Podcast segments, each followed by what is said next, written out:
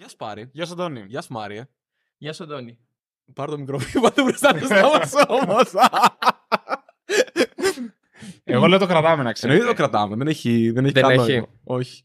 Να σου πω, ε, ε, Ήταν εσύ- μισό το handshake όμως, νομίζω. Πρέπει να. Αυτό Ήταν είναι... GDP. ναι, ναι, ναι. Είναι στάνταρ συζήτηση να ξέρεις το πώς πρέπει να είναι το, το handshake.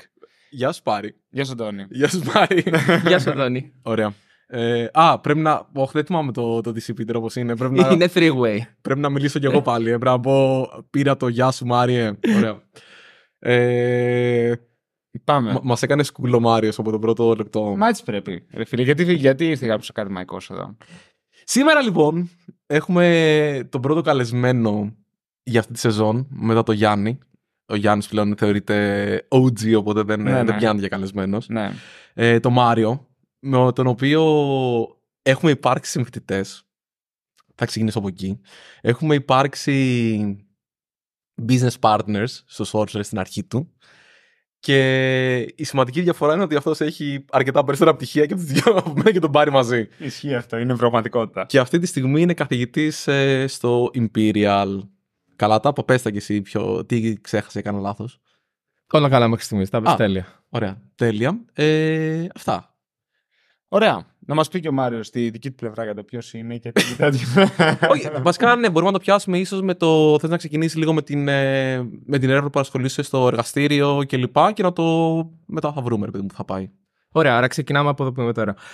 Εγώ είμαι, ναι, ε, assistant professor, lecturer, ανάλογα με το ποιο σύστημα διαλέγουμε να Για του- ακολουθήσουμε. Για τους αγράμματους είσαι καθηγητής. Ναι, είμαι καθηγητής στο, στο Imperial, στο τμήμα του computing, ε, που είναι το αντίστοιχο τμήμα πληροφορικής. Ναι. Ε, και ερευνητικά εγώ συ- ασχολούμαι με υποδομή. Ε, λειτουργικά συστήματα δι- και δίκτυα. Κυρίως ε, ε, υποδομή μέσα σε ένα data center. Με μια πολύ ευρύ, ευρία έννοια του τι είναι ένα data center. Μπορούμε να ασχοληθούμε αργότερα με αυτό. Ε, και σχεδιάζουμε software κυρίως που τρέχει μέσα σε data centers ε, με σκοπό είτε να μειώσουμε το latency που έχει μια εφαρμογή, είτε να παρέχουμε confidentiality για συγκεκριμένες πάλι εφαρμογές. Άρα κάνουμε custom-made λύσεις ε, που στοχεύουν ε, σε υποδομή που τρέχει μέσα σε ένα data center. Τι είναι το confidentiality; Ω, ξεκινάμε με τη μία πολυτεχνικά. Ωραία. Confidentiality. Ε, λοιπόν, υπάρχει ένα καινούριο trend, αν θέλουμε να, να το ονομάσουμε έτσι, που λέγεται confidential computing. Okay. Ε, αυτό τι μας δίνει; Μας δίνει τη δυνατότητα να τρέξουμε εφαρμογές ε, χωρίς ο διαχειριστής, είτε αυτός είναι ένα λειτουργικό σύστημα, είτε είναι ένας hypervisor, να μπορεί να δει ακριβώς τι κάνει αυτή η εφαρμογή.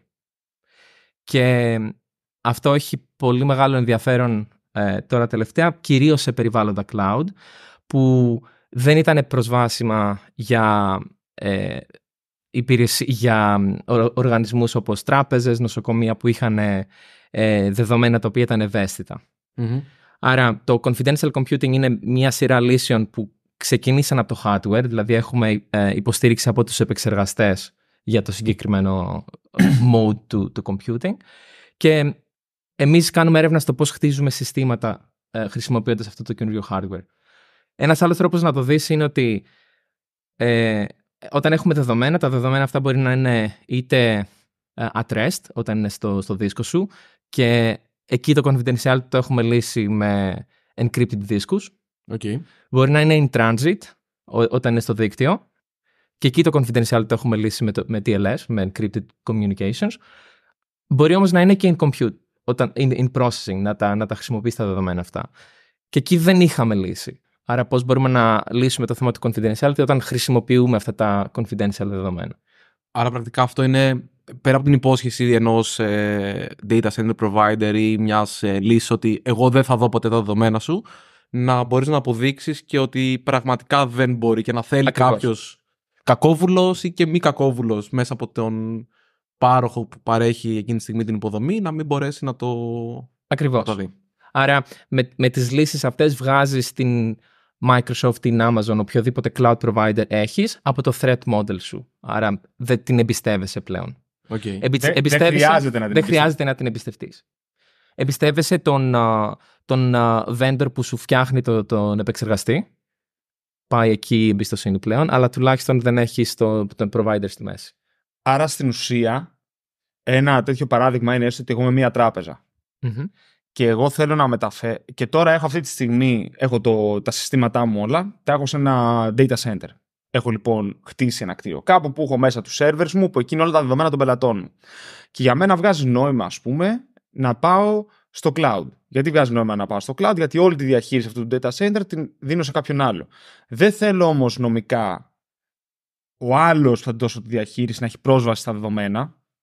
Γιατί θα μπορούσε να έχει πρόσβαση στα δεδομένα αφού ξαφνικά κάτι που σήμερα είναι σε δικό μου κτίριο μεθαύριο είναι σε ένα κτίριο της Amazon ή της Google. Γιατί αυτό σημαίνει ότι θα πρέπει να ενημερωθούν, φαντάζομαι, και οι πελάτες μου όλοι, μπλα μπλα μπλα. Και έχει ένα... Οπότε έχουμε πλέον υπολογιστικά συστήματα τα οποία λένε μπορεί ο Μάριος να δίνει υπολογιστές στον Αντώνη, ο Αντώνης να τρέχει τα προγράμματα του πάνω και ο Μάριος ποτέ να μην μπορεί να δει τι τρέχει ο Αντώνης. Ναι, Σωστά. σωστά. Και αυτό επίσης ότι υποστηρίζεται από τους επεξεργαστές. Ναι. Άρα δηλαδή ο επεξεργαστής έχει ένα κλειδί κρυπτογραφικό, ας πούμε, τώρα το λέω Μμμ. χαζά, που ό,τι τρέχει μέσα στα λεγόμενα virtual machines δεν μπορείς να το δεις εσύ; Και πο- πο- πώς γίνεται αυτό; Περίπου. Ναι. Περίπου. Ε, υπάρχουν δύο, δύο, θε- δύο θέματα που έθιξες εδώ. Το ένα έχει να κάνει με το ποιο είναι το abstraction που χρησιμο, για να χρησιμοποιήσεις confidential computing; Ε, και εσύ μίλησες για, για virtual machines απευθείας. ναι. Θεώρησες δηλαδή ότι έχω ένα virtual machine που θα είναι confidential. Αυτή είναι μία από τις υπάρχουσες τεχνολογίες και εκεί πλέον καταλή, ε, νομίζω συγκλίνουμε σιγά σιγά στο ότι θέλουμε να έχουμε virtual machines τα οποία είναι confidential. Δεν ξεκίνησε όμως έτσι.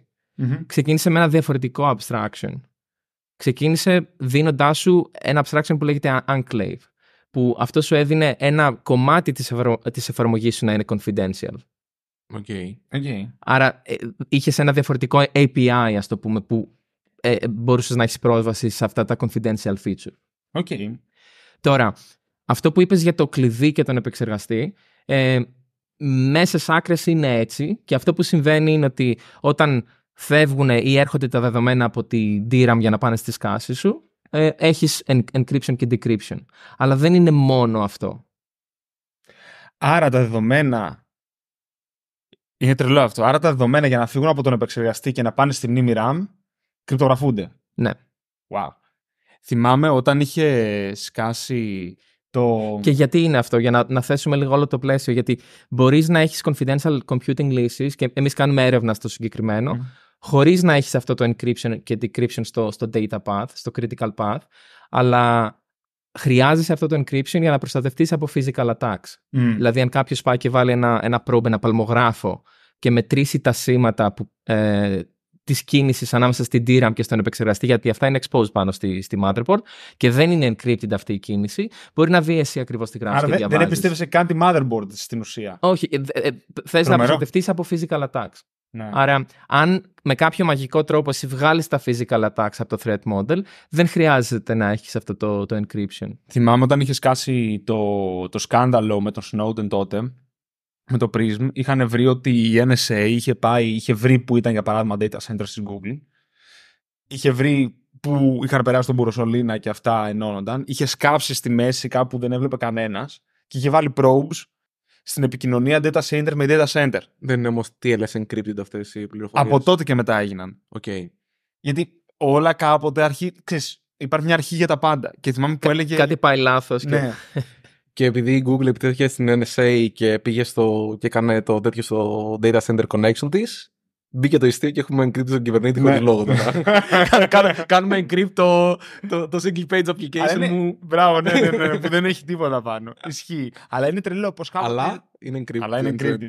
Με Αλλά- mutual TLS. Με mutual, ναι, να εμπιστευόμαστε και οι δύο. Και είναι τρελό. Κάποτε μας φάνηκε τρελό το ότι κάναμε encrypt από data center σε data center και τώρα όχι απλά είναι δεδομένο. Κάνουμε encrypt από τον επεξεργαστή στη RAM. Όχι για τα πάντα. Όχι για τα πάντα, αλλά μπορούμε, ε, φτάνουμε στο σημείο να Υπάρχει πούμε δυνατότητα ότι να το κάνεις. Ναι. υπάρχουν ε, οι συνθήκες που αυτό είναι αναγκαίο. Ναι. Α, άρα μπορεί Και- για παράδειγμα. Α, sorry, συνέχισε. να, να βάλω και λίγο το πλαίσιο για να μην ε, θεωρήσει κάποιος ότι είμαστε λίγο παρανοϊκοί.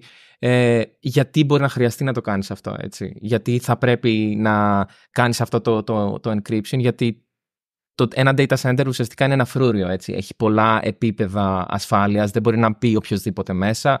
Υπάρχουν πολύ συγκεκριμένα άτομα που, που, που μπορούν να φτάσουν να έχουν physical access to servers με retina scans, με, με πάρα πολλά πράγματα.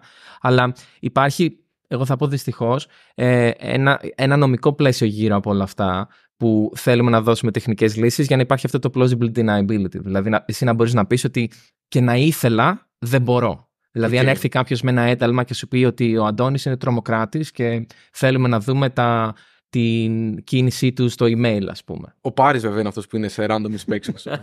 σε, σε random inspections ε, πάντα, ναι. Δηλαδή, άμα ταξιδεύουμε μαζί με τον Πάρη και έχει διαβατήρια. Εκτός, ε, ναι, ε, ναι. εντάξει, τυχαία μεταξύ μας δεν υπάρχει. Είναι μια αλήθεια αυτό. ε, Plausible deniability. ΟΚ. λοιπόν. ΟΚ. ε, Πάντως, εκτός από αυτό, με ένα άλλο σενάριο που είχα δει εγώ πολύ ενδιαφέρον, το οποίο δεν ξέρω πώς απαραίτητο είναι να πας μέσα στον επεξεργαστή, δηλαδή να φτάσεις τόσο χαμηλά. Αλλά αυτό που κάνανε είναι ότι υπήρχε μια εταιρεία που παρείχε το, την υποδομή ώστε κάποιος να εμπιστευτεί τα δεδομένα του και κάποιος άλλος να τα επεξεργαστεί, βεβαιώνοντας ότι τα δεδομένα δεν θα φύγουν ποτέ από εκεί. Άρα λοιπόν πρακτικά παρήχαν confidential computing σαν ενδιάμεσο, δηλαδή συμφωνούμε εμείς οι δύο θέλουμε να ανταλλάξουμε κάποια δεδομένα Μμμ. ή να επεξεργαστώ κάποια δεδομένα δικά σου, αλλά πρέπει παράλληλα να μην, να μην ελέγχει κανείς την περιοχή στην οποία θα επεξεργαστούν.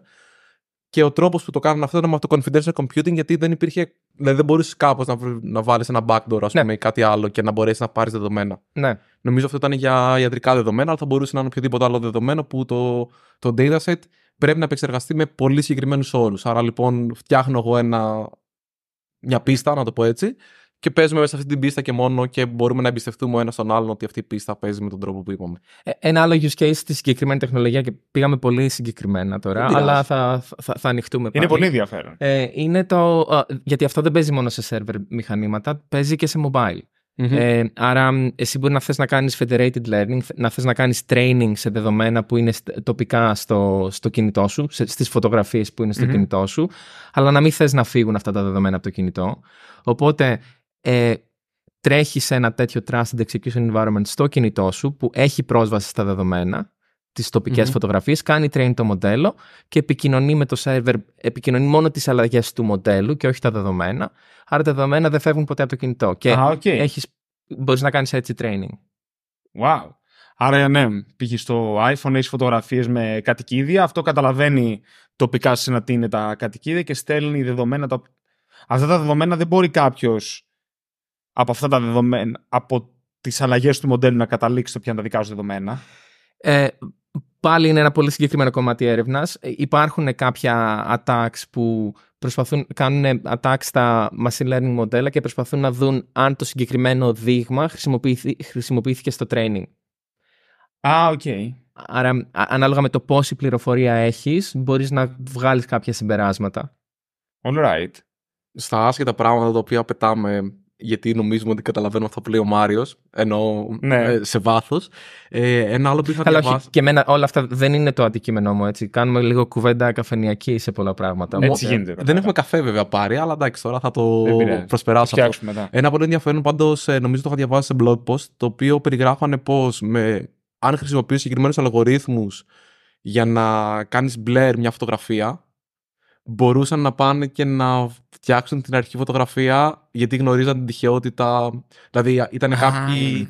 Οπότε, άμα εσύ έβαζε συγκεκριμένο seed ή Ναι, ναι, ναι. άμα πετύχει το seed που είχε βάλει, που είχε βάλει ο άλλος, μπορούσε να πας και να κάνεις reverse την. Πώς ε, βλέπεις, ρε παιδί μου, φωτογραφία. ταινίες που λένε διαλέγει, ξέρω εγώ, το FBI στη φωτογραφία. Το κάνει και άπειρα βρρρ, zoom. Ναι, ναι, και το φτιάχνει. Ναι, κάνει zoom και φτιάχνει, zoom και φτιάχνει. Α, αλλά ήταν, ήταν φανταστικό αυτό γιατί σου έλεγε ρε παιδί μου ότι. Τώρα δεν θυμάμαι, ήταν συγκεκριμένοι αλγόριθμοι που νομίζω ήταν σαν αλγόριθμοι κατακαιρματισμού ή πα, παρόμοιοι με αυτούς είναι που χρησιμοποιούν. όπου μετά μπορούσαν και κάνανε recover την αρχική φωτογραφία χωρίς να έχουν. Έλα, ρε. Εντάξει, φαντάζομαι ότι η υπολογιστική ισχύ που χρειάζεται για μια φωτογραφία είναι σημαντική ώστε να μην εύκολο να το κάνεις χήμα στο Ιντερνετ. Μμ. Αλλά για μια φωτογραφία που κάποιος μπορεί να το έχει κάνει γιατί είναι, ξέρω εγώ, μια τρομοκρατική επίθεση ή κάτι άλλο, μπορούσαν να την κάνουν recover πίσω. Πολύ ενδιαφέρον αυτό. Εγώ θέλω να, να μας πει ο Μάριος κάτι. Λοιπόν, όταν εγώ έπιασα, έκανα την πρακτική μου ε, στην ARM, στο κομμάτι της, στην ε, συνέντευξη, μου είχαν κάνει την τυπική ερώτηση που κάνουν σε όλους. Έστω ότι εσύ πας και πατάς youtube.com στο Chrome και πατάς Enter. Πες μου όλη τη διαδικασία. Πατάς εννοείς μικρή κουβέντα.fm. Μικρή κουβέντα.fm, αυτό μου είπαν τότε. και πατάς Enter. Πες μας όλη τη διαδικασία που, που γίνεται. Ε, Ε, What ε, a beat. όχι, Α. όχι, δεν δεν θα το βάλω. Θα με προσλάβετε. Όχι, ναι, ναι, φαντάζομαι. Ναι, ναι, λοιπόν, αυτό είναι. συνέντευξη. Θα συνειδητοποιήσουμε. Ε, αυτό το χρησιμοποιώ πάντα σαν παράδειγμα γιατί τότε ήταν μία από τις στιγμές που συνειδητοποίησα πόσα βήματα χρειάζεται για κάτι που τόσος κόσμος θεωρεί πάρα πολύ απλό. Δηλαδή, εγώ ανοίγω το Facebook και μου φορτώνει το Facebook. Και για τον περισσότερο κόσμο αυτό είναι απλά μια, μια ζωγραφιά στην οθόνη, ας πούμε. Και μου φαίνεται, ακόμα και σε μένα τα κάθομαι και το συλλογίζω μερικές φορές, μου φαίνεται τρελό πώς φεύγουν bytes. Βα- Βασικά πώς φεύγει ρεύμα. Γιατί ρεύμα είναι στο τέλος μας. Είναι, είναι πώς... Ή κα- φως. Ναι. Ε, ναι, η φως. Πώς φεύγει, πώς φεύγει ας πούμε, ηλεκτρομαγνητικά κύματα, ηλεκτρομαγνητικά κύματα και καταλήγουν να είναι μ, χρήσιμη πληροφορία και, και επικοινωνία. Τι είναι αυτό το οποίο ο Αντώνης και εγώ δύο ρεμάλια παράτησαν τη σχολή επίσης δεν σκεφτόμαστε που εσύ σκέφτεσαι σε αυτή τη διαδικασία; Τι, τι δεν. ε, Δηλαδή, τι, ποιο είναι το κομμάτι της πολυπλοκότητας που ένας τυπικός προγραμματιστής δεν θα σκεφτεί; Σε, μια, δίκ- σε ένα δικτυακό αίτημα, σε μια δικτυακή σύνδεση, όπως θες πες το. Λοιπόν, θα, θα, θα ξεχάσω το τελευταίο κομμάτι για τα, για τα ρεμάλια. Θα, θα πω κάτι το οποίο εγώ θεω, θεωρώ ότι μας έλειπε λίγο σαν τρόπο σκέψη όταν, φύγα, όταν εγώ έφυγα από το Πολυτεχνείο. Ναι. Και είχε να κάνει με, τα, με, με το abstraction και τα επίπεδα του, του abstraction που πώς πρέπει να σκεφτόμαστε σαν, σαν μηχανική ότι έχεις ένα κουτί ή ότι έχεις ένα μικρόφωνο ας πούμε εδώ και εσύ μπορείς ξαφνικά να δεις όλα τα, τα κομμάτια μέσα πώς δουλεύει ολόκληρο το stack και να ζουμάρεις εκεί ακριβώς που θέλεις και να αγνοήσεις τα υπολοιπα και να πεις ότι α, εγώ θέλω να, να, να προσέξω μόνο το συγκεκριμένο και να κάνεις και εκεί πάλι zoom και να δεις πώς είναι Μμμ. όλο αυτό δομημένο. Οπότε πώς φτιάχνουμε συστήματα επειδή υπάρχει αυτή η έννοια του, του abstraction, η αφαιρετικότητα. Άρα ε, αυτός που κάνει optical α, networking ας πούμε και, και photonics για να, να φτιάξει ένα transceiver που ε, μετατρέπει το, το φως σε ηλεκτρομαγνητικά κύματα. Καινούργιες λέξεις και για σένα. Όχι, Τα photonics. Ναι, για- transceiver είναι ναι. το, Ναι, το όχι, καλό του εντάξει, που καρφώνει το- στο, το στο transceiver το switch. ξέρω, έτσι, εντάξει, ναι, ναι, ναι. ναι.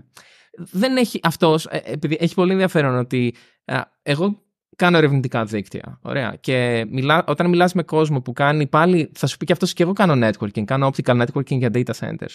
Αλλά αυτοί φτιάχνουν transceivers. Okay. Έχουμε δυσκολία στην επικοινωνία πολλές φορές, γιατί εγώ, για μένα τα πάντα είναι πακέτα, για αυτούς τα πάντα είναι σήματα.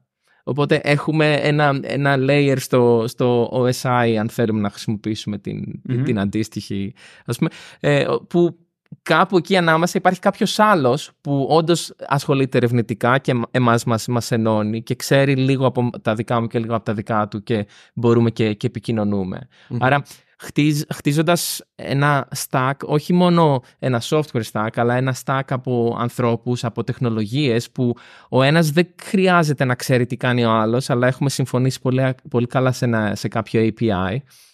Όσο σύνθετο και αν είναι αυτό, είτε είναι ένα πρωτόκολλο, είτε είναι ο, α- απλά ένα, ένα API προγραμματιστικό, μπορούμε και χτίζουμε όλη αυτή την πολυπλοκότητα.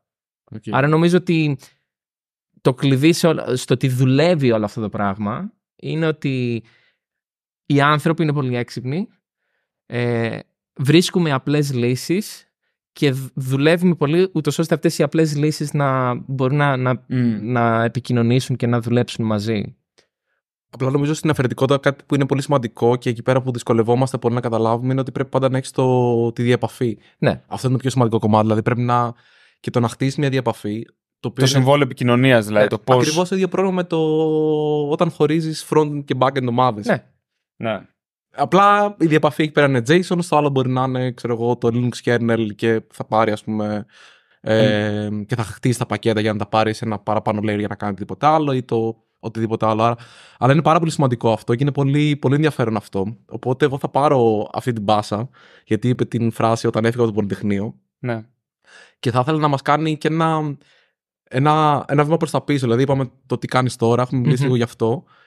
Πώς φτάνει κάποιος να, να κάνει κάτι σαν αυτό που κάνεις εσύ, πώς γίνεται καθηγητής, συγγνώμη, ε, assistant; τέλος- ναι. Καθηγη... Μπορώ να το λέω καθηγητής, Πες γιατί μου είναι καθηγητής. πιο εύκολο. Μπράβο. Έτσι. Ευχαριστώ. Ε, στο, στο Imperial, στο Λονδίνο. Ωραία. Ε, να πω τι έκανα εγώ και Ναι, θα, το, πε- θα, θα, το, θα το γενικεύσουμε. Εγώ όταν από το Πολυτεχνείο έφυγα ένα χρόνο και δούλεψα στο CERN, Software Engineering, ενώ παράλληλα έκανα αιτήσεις για διδακτορικό. Δεν ήσουν από την αρχή, στο CERN δεν έκανες research. Όχι, Α, ναι. όχι, όχι. Κοίτα τι Ήτανε- μάθαμε κι εμείς. ΟΚ, ήμουν σίγουρο ότι έχει κάνει έρευνα και εκεί πέρα. Όχι, όχι. Ήταν ε, Python Software Engineering. ε, ΟΚ, ναι. καλή φάση. Ε, ενώ έκανα αιτήσεις.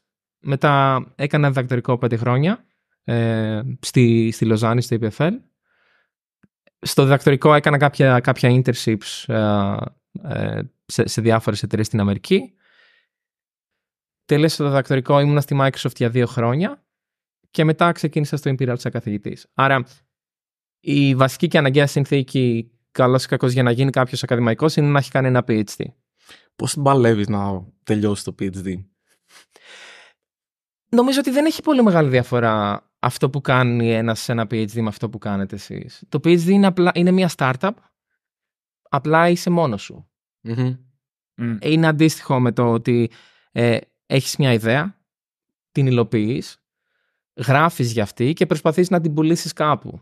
Αυτό το κάπου είναι ένας reviewer σε ένα συνέδριο, ενώ σε εσάς είναι ένας πελάτης. Μμ. Ε, πάλι θα υπάρχει ένας κακός reviewer που δεν θα το καταλάβει, όπως ένας κακός πελάτης που δεν θα καταλάβει ένα καλό προϊόν.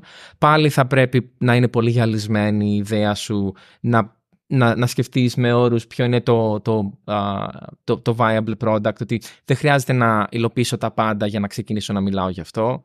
Άρα οι όροι είναι πολύ αντίστοιχοι. Μμμ, ΟΚ. Πολύ ενδιαφέρουσα προσέγγιση. Εγώ... Κα- Πες, sorry. Τον έκοψα, οπότε να συνεχίσει Ναι, αυτό που ναι. έλεγε. Α, ε, Ε, αυτό, ότι η αναγκαία συνθήκη είναι να κάνεις ένα διδακτορικό. Αν, αν το πάμε ότι πώς κάποιος γίνεται ακαδημαϊκός, χρειάζεται δηλαδή να, να, να κάνεις ένα, ένα διδακτορικό. Τώρα, αυτό τι σημαίνει; Πρακτικά σημαίνει ότι δουλεύεις σε ένα θέμα ε, που σε ενδιαφέρει και προσπαθείς να παράξεις καινούργια γνώση. Ε, έχει πολύ ενδιαφέρον, δεν ξέρω αν το έχετε δει ένα animation που λέει πώς ακριβώς είναι η, η παγκόσμια γνώση και πώς αυτό συγκρίνεται με την, ε, με την εκπαίδευση που ξεκινάς και έχεις ένα μικρό κυκλάκι και γύρω από το κυκλάκι φτιάχνεις, ε, ε, ε, ε, είναι κύκλος και φτιάχνεις, αυτό είναι το δημοτικό. Και μετά το γυμνάσιο είναι ένα άλλο κυκλάκι λίγο μεγαλύτερο. Και πας στο πανεπιστήμιο μετά και ξεκινάς και φτιάχνεις ελλείψεις ΟΚ. Ωραία. Και φτάνεις, ε, στην, ε, κάνεις ε, το πανεπιστήμιο, το master, φτάνεις σε ελλείψεις, ε, πιο pointy ελλείψεις, πιο μυτερές. Ξεκινάς το διδακτορικό και κάπου στη μέση στο διδακτορικό φτάνεις και χτυπάς ένα πολύ μεγάλο κύκλο. Και αυτή είναι η παγκόσμια γνώση, η γνώση που υπάρχει αυτή τη στιγμή. ΟΚ. Και εσύ με, το, με, με την έρευνά σου φτιάχνεις ένα πολύ μικρό καρουμπαλάκι σε αυτό το κύκλο. Α, ΟΚ, οπότε ναι, ναι, ναι, όλοι ναι, σιγά ναι. σιγά επεκτείνουν τη, τη γνώση. Έτσι. Άρα με το, με το διδακτορικό σου πρέπει να κάνεις ένα πολύ μικρό καρουμπαλάκι στο τι ξέρει ο κόσμος αυτή τη στιγμή. Μμ. Το τι ξέρει δεν σημαίνει ότι θα. ε, Εγώ κάνω έρευνα σε systems, δεν σημαίνει ότι θα κάνω ένα θεω, καινούριο θεώρημα, ας πούμε. Ή Το contribution μπορεί να είναι κάτι πολύ μικρό, Μμμ. που αφορά πολύ συγκεκριμένα applications που τρέχουν σε data centers, πολύ συγκεκριμένα ε, είναι προβλήματα. latent. αλλά είναι κάτι ναι, που δεν είχε γίνει πριν. Μμμ. Δηλαδή υπάρχει πολύ έντονα το, η, η, η πλευρά της, της καινοτομίας του novelty. Του breakthrough, ναι. Εγώ θέλω να ρωτήσω το εξής. Τι... Η ερώτηση που σκέφτομαι είναι πώς ξέρει κάποιος πώς θα καταλάβει κάποιος αν η ακαδημαϊκή καριέρα είναι η καλύτερη επιλογή για αυτόν. Αλλά μάλλον η καλύτερη ερώτηση είναι πώς κατάλαβες εσύ ότι η ερευνητική πορεία είναι αυτή που σου ταιριάζει περισσότερο. Έχεις κάνει κάποια πράγματα. Έχουμε τρέξει startup μαζί. Έχουμε πάει για fundraising στην Αμερική. Έχεις κάνει internships που είπες. Έχεις δουλέψει software engineer. Έχεις κάνει πέντε πράγματα και τελικά έχεις επιλέξει την ερευνητική slash ακαδημαϊκή πορεία που με ενδιαφέρει να ρωτήσω αν υπάρχει διαφορά σε αυτά τα δύο, αλλά τι είναι, αυ- τι είναι αυτό που έκανε τη συγκεκριμένη επιλογή να νιώσει ότι είναι κατάλληλη για σένα; Ναι. Ε, Εγώ θεωρώ ότι ήμουν λίγο τυχερός γιατί όταν έκανα αιτήσεις για διδακτορικό, μπορούσα να πω ότι είχα δοκιμάσει έστω και λίγο να κάνω κάτι από όλα. Δηλαδή, όπως είπες, είχαμε κάνει τη startup, είχα δουλέψει στο CERN που μπορείς να το δεις σαν μια σχετικά μεγάλη εταιρεία ε, και είχα κάνει κάποια πολύ ελάχιστα ερευνητικά πράγματα στο, στο, όταν ήμουν ακόμα στο Πολυτεχνείο. Ε, δηλαδή, είχα δοκιμάσει να δω τι είναι αυτό που λέμε έρευνα. Ε, και είχα καταλήξει ότι δεν θέλω να έχω ένα αφεντικό από πάνω μου που αυτό σημαίνει ότι ή θα δουλέψεις κάνοντας μια δικιά σου εταιρεία είτε θα κάνεις κάτι ακαδημαϊκό και είχα δει ότι με τρίκαρε να κάνω καινούρια πράγματα, να κάνω μια έρευνα. Μ' άρεσε να διαβάζω, μ' άρεσε να γράφω. Οπότε είπα πάμε και θα δούμε πώς θα βγει στην πορεία. ΟΚ. Okay. Και μετά το, το να γίνεις καθηγητής ήταν κάτι ρε παιδί μου που στην ερευνητική καριέρα ήταν το φυσικό επακόλουθο, δηλαδή δεν... ή ήταν και αυτό μια επιλογή; Ήταν και αυτό επιλογή σίγουρα, γιατί α, δεν σημαίνει ότι όσοι κάνουν διδακτορικό θα καταλήξουν να κάνουν μια ακαδημαϊκή καριέρα. Υπάρχει κόσμος σε μεγάλες εταιρείες, σε πολλές εταιρείες που δουλεύει με, με, έχοντας κάνει διδακτορικό. Υπάρχει κόσμος που κάνει δικιά του εταιρεία μετά το διδακτορικό και ίσως είναι ε, και ένας από τους πολύ πιο ενδιαφέροντες τρόπους να ξεκινήσεις μια startup έχοντας κάνει ένα διδακτορικό. Σου δίνει ένα άλλο αέρα, αλλά την κλείνω την παρένθεση, θέλω να, να πω κάτι σχετικά με αυτό. Ε, αυτό τώρα, αν θα κινηθείς πιο, πιο ακαδημαϊκά, το καταλαβαίνεις κάποια στιγμή μέσα στο διδακτορικό σου, ανάλογα με το πώς έχει πάει, με το αν σου αρέσει να, να διδάσκεις, αν σου αρέσει να είσαι σε επαφή με, με φοιτητές. Γιατί κάνοντας ένα διδακτορικό θα χρειαστεί να επιβλέψεις και κάποιους θα χρειαστεί να βοηθήσεις και σε κάποιο μάθημα. Ε, επομένως, αν δεις ότι αυτό σε τροφοδοτεί, σου αρέσει σαν διαδικασία, πέρα από την καθαρή έρευνα ότι εγώ έχω ένα δύσκολο πρόβλημα που πρέπει να λύσω και θα ασχοληθώ μόνος μου για να, να βρω το, το τελικό αποτέλεσμα, ε, είναι ένα, μια ένδειξη ότι α, ναι, ίσως αυτό είναι, είναι για μένα. Και δηλαδή για μένα για να το από την απέξω προφανώς, ε, αλλά θα μπορούσε θεωρητικά να γίνει σε, να πας σε μεταδιδακτορικό, μεταδιδακτορικό, θα λέγεται. Πώς λέγεται. Μπορείς να κάνεις ένα. Ναι. Ε, το οποίο είναι μια επιλογή, το οποίο είναι καθαρά ερευνητικό. Μπορείς να κάνεις έρευνα, όπως είπες, σε μια εταιρεία μέσα. Mm-hmm. Και υπάρχει το ακαδημαϊκό και ειδικά στο εξωτερικό στην Ελλάδα νομίζω δεν είναι τόσο έντονο, αλλά στο εξωτερικό νομίζω ότι υπάρχει μια ειδίκευση, να το πω, όπου καθηγητές είτε ασχολούνται κυρίως με έρευνα και με διδασκαλία ή το αντίστροφο. Δηλαδή μπορείς να διαλέξεις και λίγο την, τα βάρη που θα βάλει μεταξύ των δύο ή όχι απαραίτητα. Ναι, νομίζω ότι δεν την έχουμε αυτή τη διαφοροποίηση εδώ στην Ελλάδα. Στο, στο εξωτερικό υπάρχουν ε, ε, στην, και στην Αγγλία συγκεκριμένα, αλλά νομίζω και στην. Ε, μάλλον παντού, δεν ξέρω. Ε, ε, σε όσα συστήματα έχω εγώ κάποια εικόνα που είναι η της Ελβετίας, της Αγγλίας και της Αμερικής, υπάρχουν πάντα teaching staff. Δηλαδή υπάρχουν, υπάρχουν άνθρωποι που έχουν ε, και ασχολούνται καθαρά με τη διδασκαλία. Αυτό είναι το μεγαλύτερο μέρος του, του χρόνου τους. Ε, και αν βρουν κάποιο χρόνο, μπορούν να κάνουν και τη δικιά τους έρευνα. Ε, η δικιά μου θέση είναι κατά βάση Okay. Που σημαίνει ότι έχω διδακτορ... τους δικούς μου διδακτορικούς φοιτητές που δουλεύουμε πάνω σε projects και προφανώς κάνω και μαθήματα ο χρόνος μου μπορεί να είναι μοιρασμένος ένα...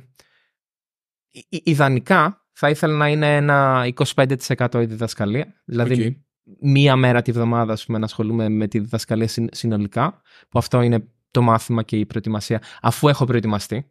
Ε, δηλαδή, αφού, αφού, αφού, αφού, το, υπάρχουν τα slides, υπάρχουν, υπάρχει όλο το υλικό, να ασχολούμαι περίπου μία μέρα τη βδομάδα, γιατί το να φτιάξεις ένα μάθημα απαιτεί πάρα πολύ χρόνο. Που αυτό είναι full time δουλειά, δηλαδή και το κάνεις πριν.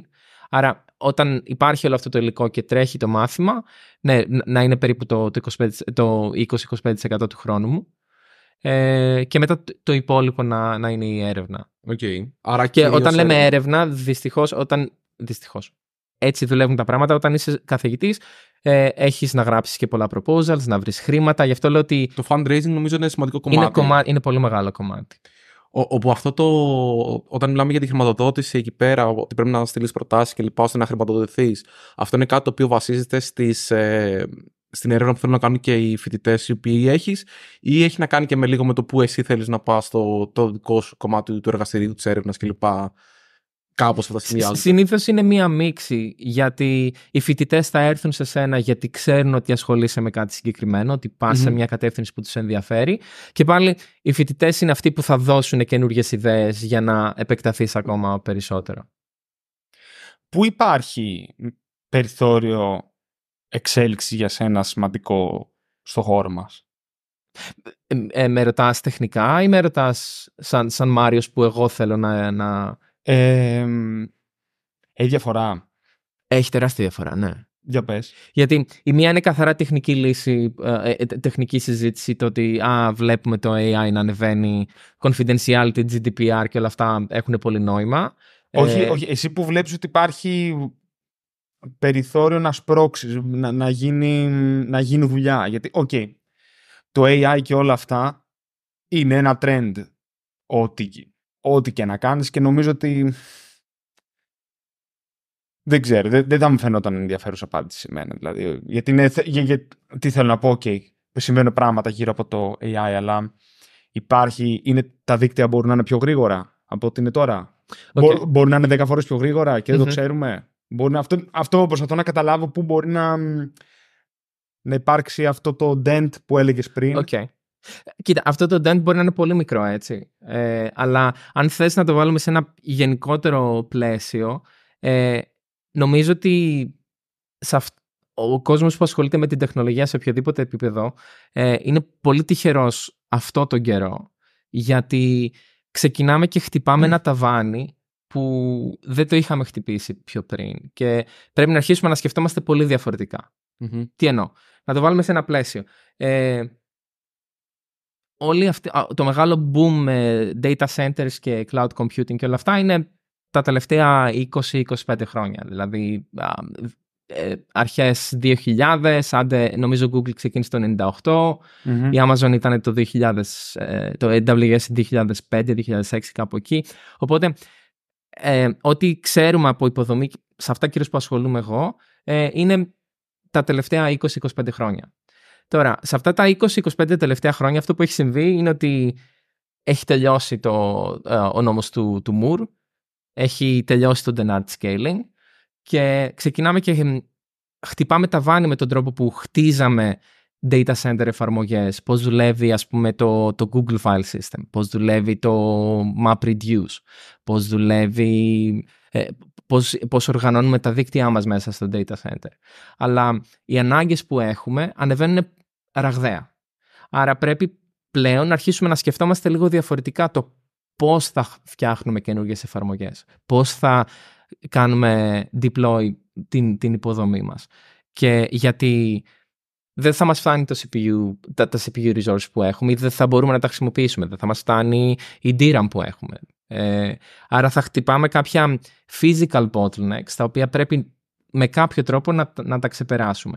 Και αρχίζει και υπάρχει πολύ ενδιαφέρον σε ε, ό,τι έχει να κάνει με accelerators, δηλαδή να έχουμε κάποιο hardware ειδικού σκοπού που θα κάνει κάτι, Μμμ. ενώ πριν απλά χρησιμοποιούσαμε software και πώς αυτό το hardware ειδικού σκοπού θα γίνει προσβάσιμο σε, σε όλους.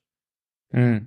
Αυτό πιστεύεις ότι ακουμπάει και το software stack, δηλαδή κάποιον ο οποίος γράφει μια εφαρμογή ή είναι κυρίως ένα πρόβλημα που βλέπουν πιο άμεσα αυτοί που τρέχουν data centers, δηλαδή είναι λίγο πιο χαμηλά.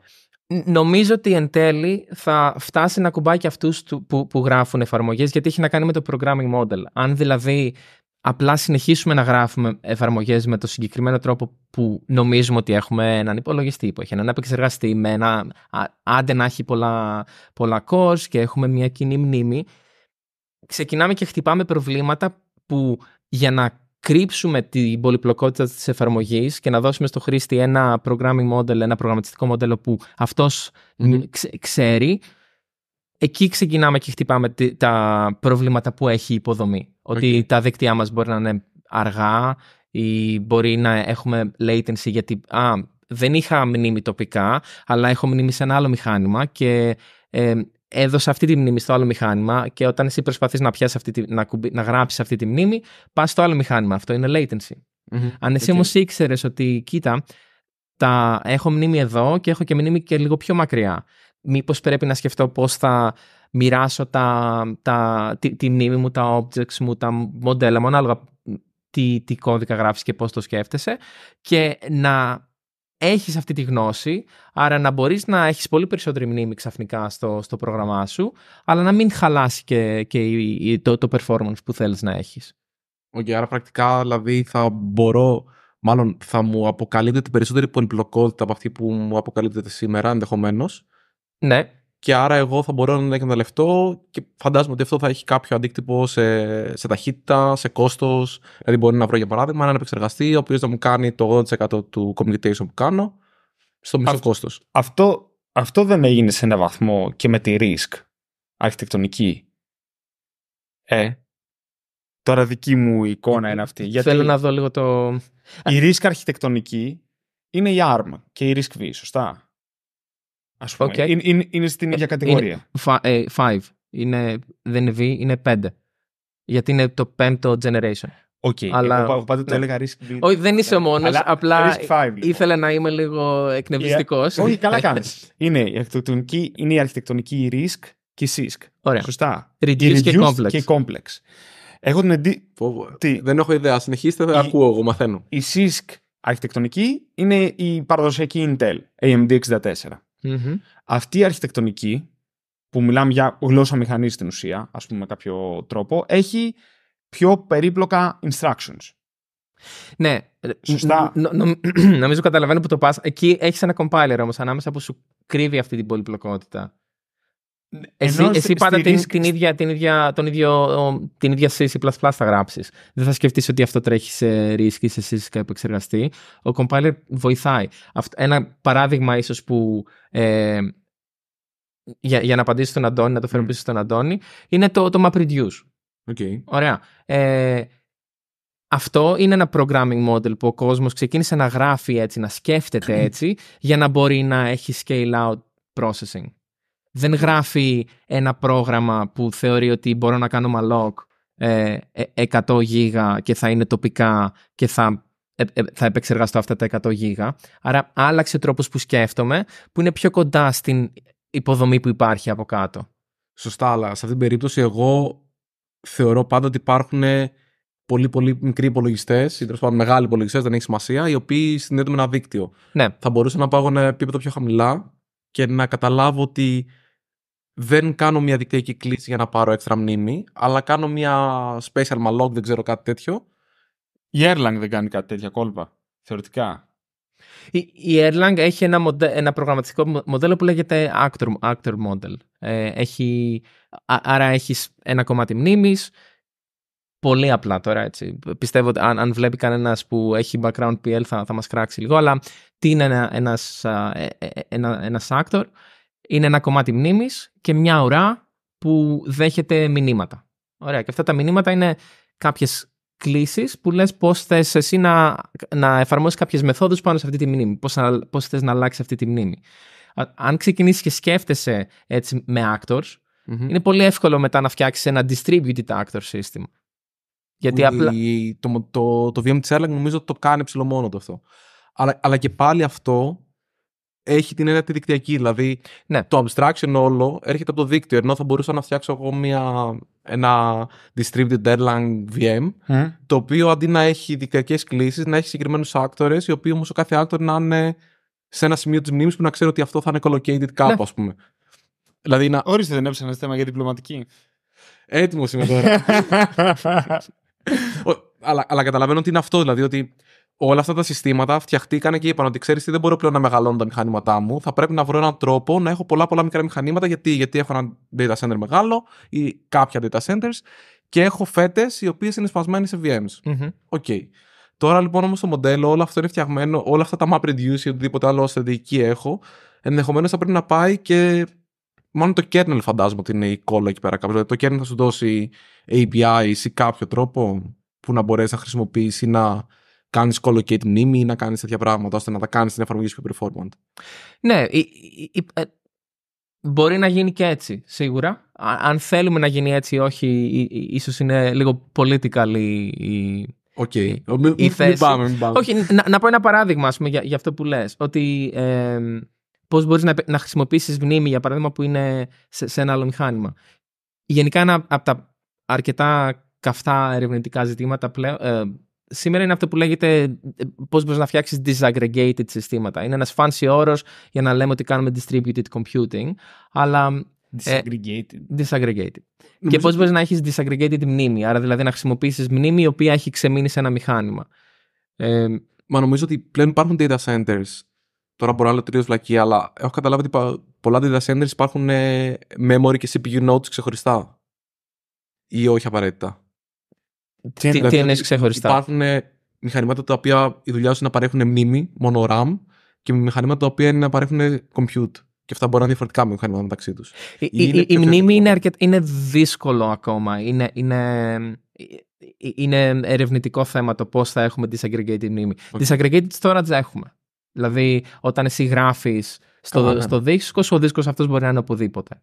Ε, μέσα στο, στο, στο data center. Ε, αλλά τώρα είναι, το θέμα της μνήμης είναι, είναι, είναι δύσκολο και πώς, το, πώς μπορείς εσύ αυτό να, να το χρησιμοποιήσεις ή να, να δώσεις πρόσβαση σε μια εφαρμογή να το κάνει αυτό. Ε, υπάρχει κόσμος για παράδειγμα που ασχολείται με, με ε, έχει βασιστεί πάνω στο swapping. Okay. Είχαμε μια λογική swapping που απλά όταν μας τελείωνε η μνήμη γράφαμε στο δίσκο. Πλέον υπάρχουν ε, συστήματα που κάνουν swap σε άλλο μηχάνημα. Okay. Άρα γιατί ε, το access latency του δικτύου σε ένα άλλο μηχάνημα είναι πιο γρήγορο Το από το access latency που έχει ακόμα και ένα SSD. Άρα κάνεις swap με τον ίδιο μηχανισμό σε ένα άλλο μηχάνημα.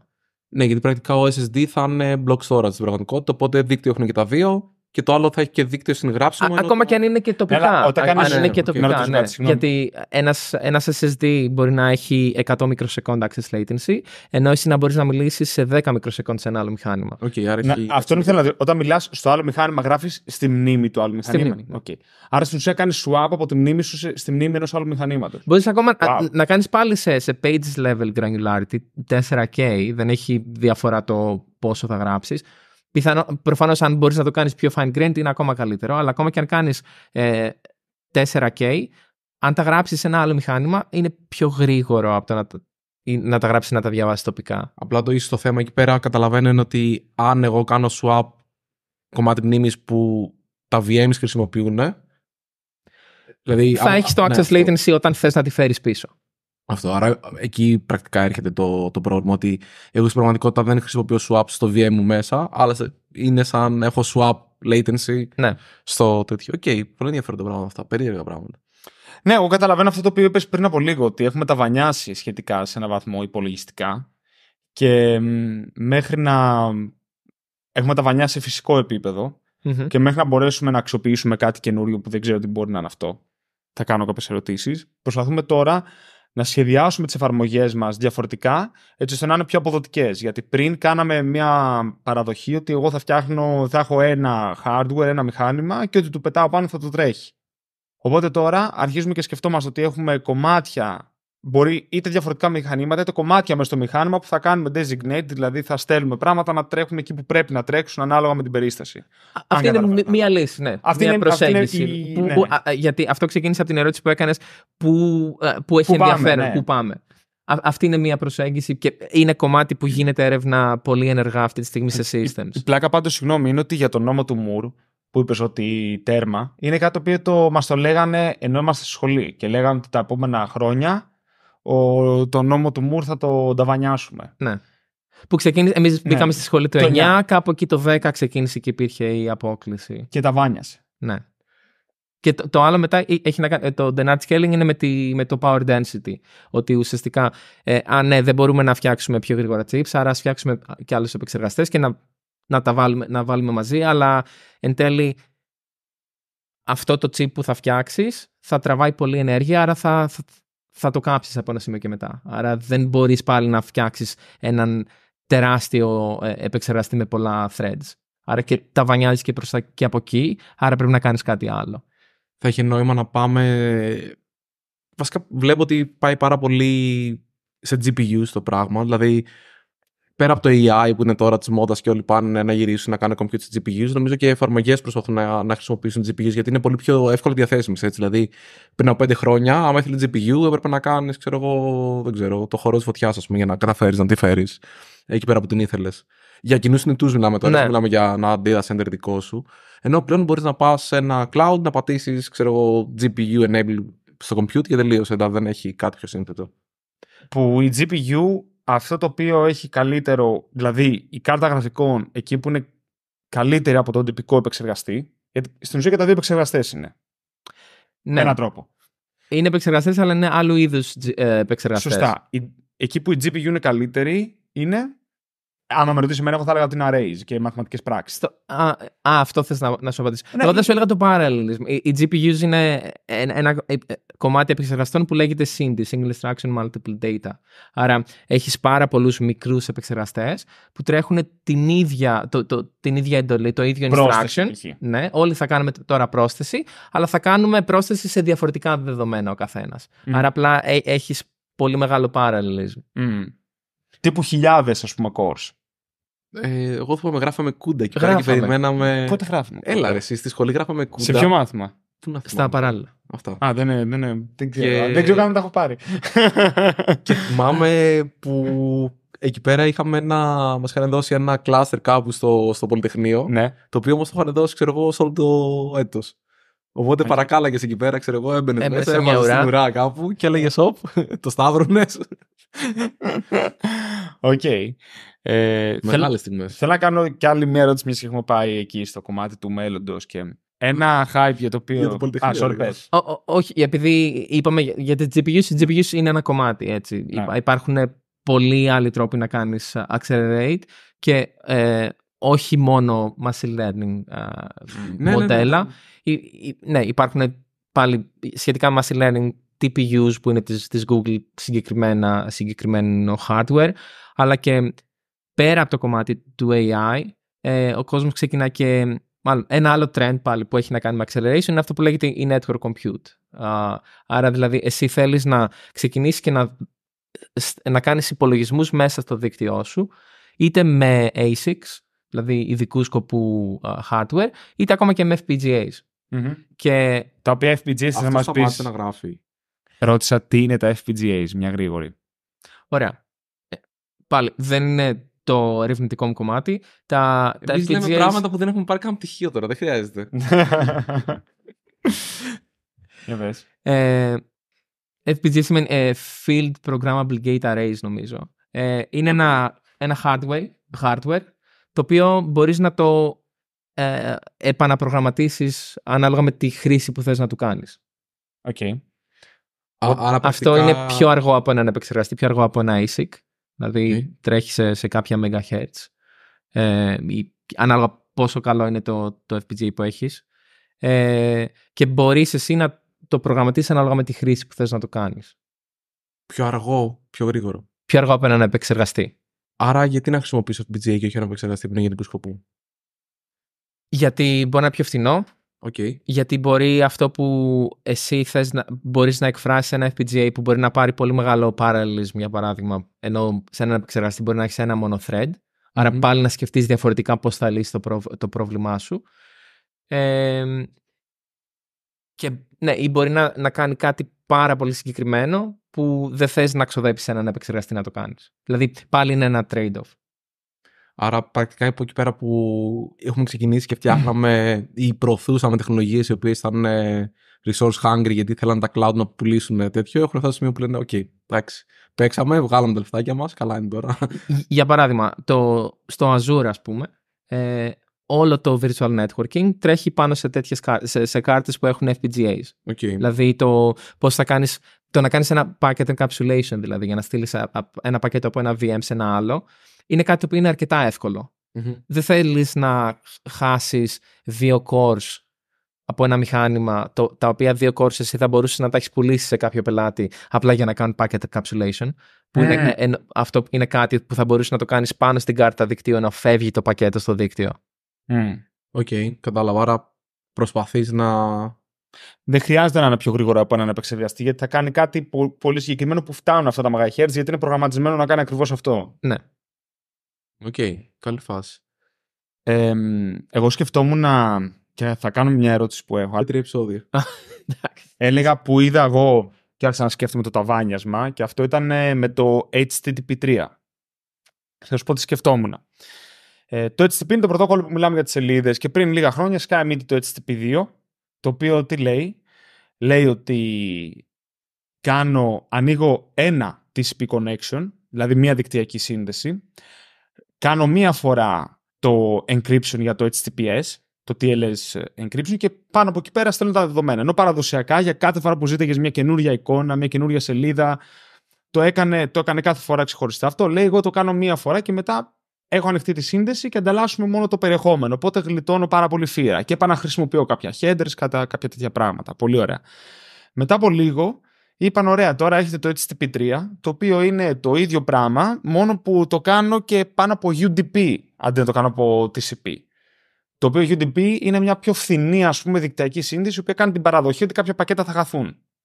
Ενώ το TCP έχει μια σιγουριά, ας το πούμε, χοντρά χοντρά. Δηλαδή σου στέλνω, μου απαντάς και έχει ένα τέτοιο κομμάτι. Και λέω κάποια στιγμή, δεν φίλε, εντάξει, έχουμε πάρει το λεμόνι στην ουσία και το στίβουμε να βγάλουμε και την τελευταία σταγόνα. Δηλαδή, ναι. είχα και εγώ αυτό το αίσθημα ότι πάμε να επαναχρησιμοποιήσουμε ό,τι μπορούμε, πάμε να γλιτώσουμε όπου μπορούμε κάποια πράγματα και νιώθω ότι έχουμε αρχίσει αυτό σιγά σιγά και έχουμε την αναζήτηση του επόμενου πράγματος, το οποίο έρχεται η επόμενη μου ερώτηση που ετοιμάζω τόση ώρα. Α, αυτό ήταν απάντηση. Ήταν... αυτό ήταν η δικιά μου, ε, πότε εγώ αισθάνθηκα πρώτη φορά, τα και χτυπάμε τα βάνη.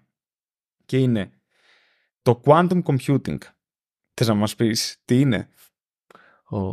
Ναι, πάλι δεν έχω, δεν έχω ασχοληθεί, δεν είναι το, το αντικείμενό ναι. μου καθόλου. Ε, τι είναι το quantum computing. Θα Από δώσω... τη δική σου οπτική δηλαδή, εσύ οπό, με την πληροφορία που έχεις, όπως μπορείς να το εξηγήσεις. Ναι. Είναι ένας εντελώς διαφορετικός τρόπος να φτιάχνουμε υπολογιστές ή να λύνουμε προβλήματα. Ωραία. Ε, η, η βάση των σύγχρονων υπολογιστών, αυτών που χρησιμοποιούμε εμείς, είναι ότι έχουμε bits τα οποία μπορεί να είναι 0 και 1. Ωραία. Ε, σε ένα κβαντικό υπολογιστή έχεις qubits, δεν έχεις bits, τα οποία πλέον μπορεί να, να είναι σε διαφορετικές ε, φάσεις και ξεκινάς και παίζεις με πιθανότητες. Και αυτά τα, τα qubits μπορεί να είναι ε, υπάρχει μια είναι που λέγεται entanglement οπότε αυτά είναι συνδεδεμένα κάπως μεταξύ τους άρα ό,τι κάνει το ένα μπορεί να κάνει και το άλλο να βρίσκονται σε κάποια αντίστοιχη κατάσταση. Άρα μπορείς να λύσεις κάποια προβλήματα εκφράζοντας το, το συγκεκριμένο πρόβλημα που έχεις σε, σε ένα, με, με βάση αυτά τα qubits. Μέχρι εκεί μπορώ εγώ να σκεφτώ και να, και να, να, να πω ότι μπορεί να είναι quantum computing. Δεν είμαστε σε σημείο ε, και δεν νομίζω ότι θα είμαστε ποτέ ότι το quantum computing θα είναι κάτι το οποίο α, θα έχω ένα κβαντικό υπολογιστή όπως έχω το κινητό μου, όπως έχω τον υπολογιστή που θα κάνουμε login, έχουμε εφαρμογές. Είναι ένας τρόπος να λύνουμε κάποια πολύ σύνθετα προβλήματα. Αλλά είναι ένας από τους τρόπους που προσπαθούμε να λύσουμε σύνθετα προβλήματα. Σύνθετα άλλος... όπως είναι η κρυπτογραφία ή... Όπως είναι η κρυπτογραφία, όπως είναι κάποια δύσκολα optimization προβληματα Άρα θα μπορούσε να είναι αύριο μεθαύριο μια συσκευή ειδικού σκοπού όπως είναι η GPU ή το FPGA ας πούμε, σε ένα data center το οποίο να, να υποστηρίζει με ένα άλλο μοντέλο ναι. προγραμματιστικό. Okay. Και, και γιατί λέω ότι ε, είναι ένα από τα μοντέλα τα υπολογιστικά που ψάχνει ο κόσμος ερευνητικά να δει πώς μπορούμε να επεκταθούμε. Ε, εγώ ήμουν στη Microsoft ένα, ένα μεγάλο διάστημα. Στη Microsoft υπήρχε κόσμος που έκανε έρευνα στο πώς θα κάνουμε optical compute. Δηλαδή, Άρα δηλαδή να εκφράσεις ένα optimization πρόβλημα σε ένα οπτικό κύκλωμα ναι. και να ρίξεις, το, το, να ρίξεις φως και όπως θα βγει το φως από αυτό το κύκλωμα ναι, ε, απάντηση. η συχνότητα, για παράδειγμα, που θα βγει η ακτίνα να είναι λύση στο πρόβλημα που εσύ θέλεις. Πω, πω. Ζαλίζομαι. Όταν, όταν ακούω τέτοια πράγματα, εγώ ζαλίζομαι. Ε, ε, είναι, είναι, είναι science fiction αυτά τα, τα πράγματα. Α, είναι, άρα είναι Όχι, πολύ μακριά από το είμαστε, Είναι πολύ μακριά σίγουρα, αλλά είναι κόσμος που κάνει έρευνα και μπορεί να δώσει λύσεις σε πολύ συγκεκριμένα προβλήματα ακόμα σε, σε ερευνητικό επίπεδο. Πιο Αλλά δεν νομίζω ότι και το. Αν φτάνεις κάπου θα, θα, έχει νό, ή θα έχει νόημα ή θα είναι κάτι το οποίο είναι εμπορικά ας πούμε, εκμεταλλεύσιμο αύριο μεθαύριο. Okay. Ναι. Άρα μπορούμε να θα μπορούσαμε πιθανόν να ζήσουμε μια εποχή εμείς στα εγγόνια μας που θα έχουν κινητά τηλέφωνα τα οποία θα έχουν απλά φωτόνια μέσα. Ναι. Α πούμε. Ναι, και θα σου λέει άναψε το φακό ένα. Τι ώρα είναι. Και ανάλογα θα. θα- Ε, Όχι, εντάξει. Είχαμε κάποια στιγμή ένα καλεσμένο στη μικρή κουβέντα εδώ στο podcast που μας είχε πει κιόλας ότι με τις οπτικές ίνες ένα θετικό που έχουν σε σχέση με τα μ, ε, τυπικά καλώδια είναι ότι είναι πιο δύσκολο να έχεις υποκλοπή δεδομένων. Δηλαδή δεν μπορεί ε, να μπει probe στην, ε, στην οπτική. Να, τουλά- τουλάχιστον με την ίδια ευκολία που μπορεί να μπει επάνω στο χαλκό ή στο... Ναι, και Στο τα μέταλλο. μαγνητικά πεδία που έχεις γύρω-γύρω από το καλώδιό σου, ναι. Ναι. Πολύ ενδιαφέρον, Είναι- δεν το ήξερα. Αυτά είναι τα optonics που, λέει, που είπες πριν από λίγο. Αυτό είναι το optonics. Κάτι είπες; Ο, ο, ε, ε, ο- δεν, νομίζω, είπα optical networking. Είπα. Ε, κάτι, κα- optics. κάτι Εκεί, είπε. εκεί, στο- Optics, ναι, δεν ξέρω, εκεί κάπου το έχασα. Πάντως γι' αυτό είναι και το. Στο στρατό, στον ελληνικό, έχουν ε, encrypted connection από το χαλ...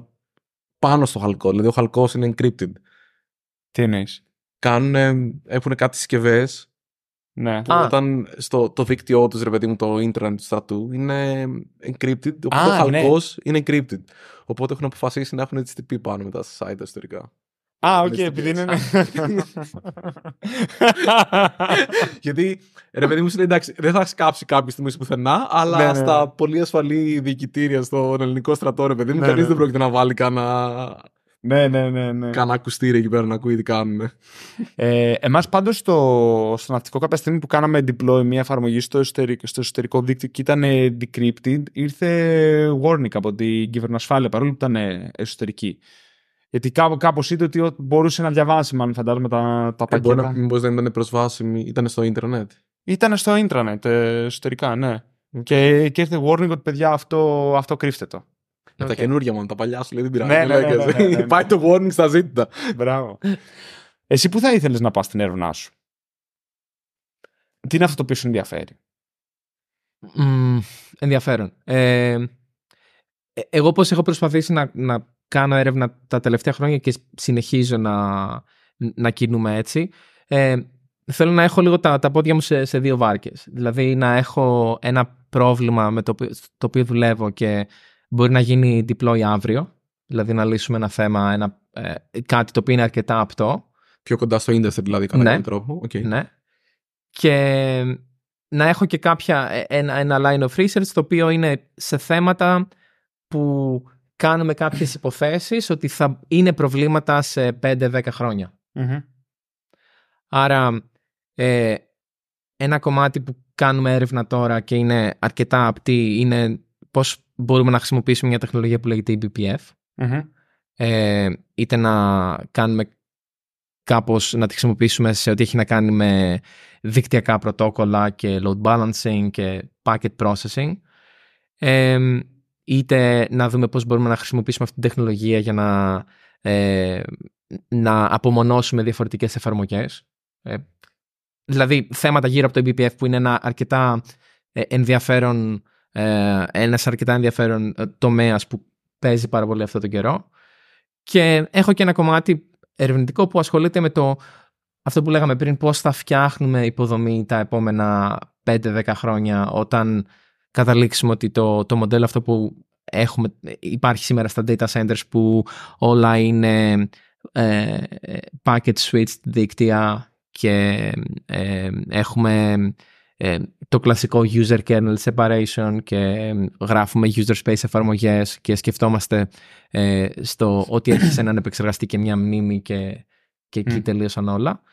Πώς μπορούμε στο μέλλον να έχουμε παντού optical δικτυα και πώς θα μπορούμε να φτάσουμε αυτά τα optical δίκτυα ακόμα και στο πώς κάνουμε schedule έναν επεξεργαστή για παράδειγμα Μμμ. ή πώς θα μπορούμε να ε, ε, ενσωματώσουμε όλα αυτά τα programmable ε, ερ- ε, ε, hardware components που έχουμε, δηλαδή programmable NICs, programmable switches και πώς θα χρησιμοποιήσουμε αυτές τις, ε, αυτές τις δυνατότητες που μας δίνει το hardware για να φτιάξουμε εφαρμογές. Μμμ. Που αυτό είναι κάτι που μπορεί να δουλέψει ή μπορεί ξαφνικά να πάρει μια άλλη τροπή το, το industry και να πει ότι, παιδιά, ok, βρήκαμε άλλο τρόπο που είναι καλύτερος και πάμε προς τα εκεί.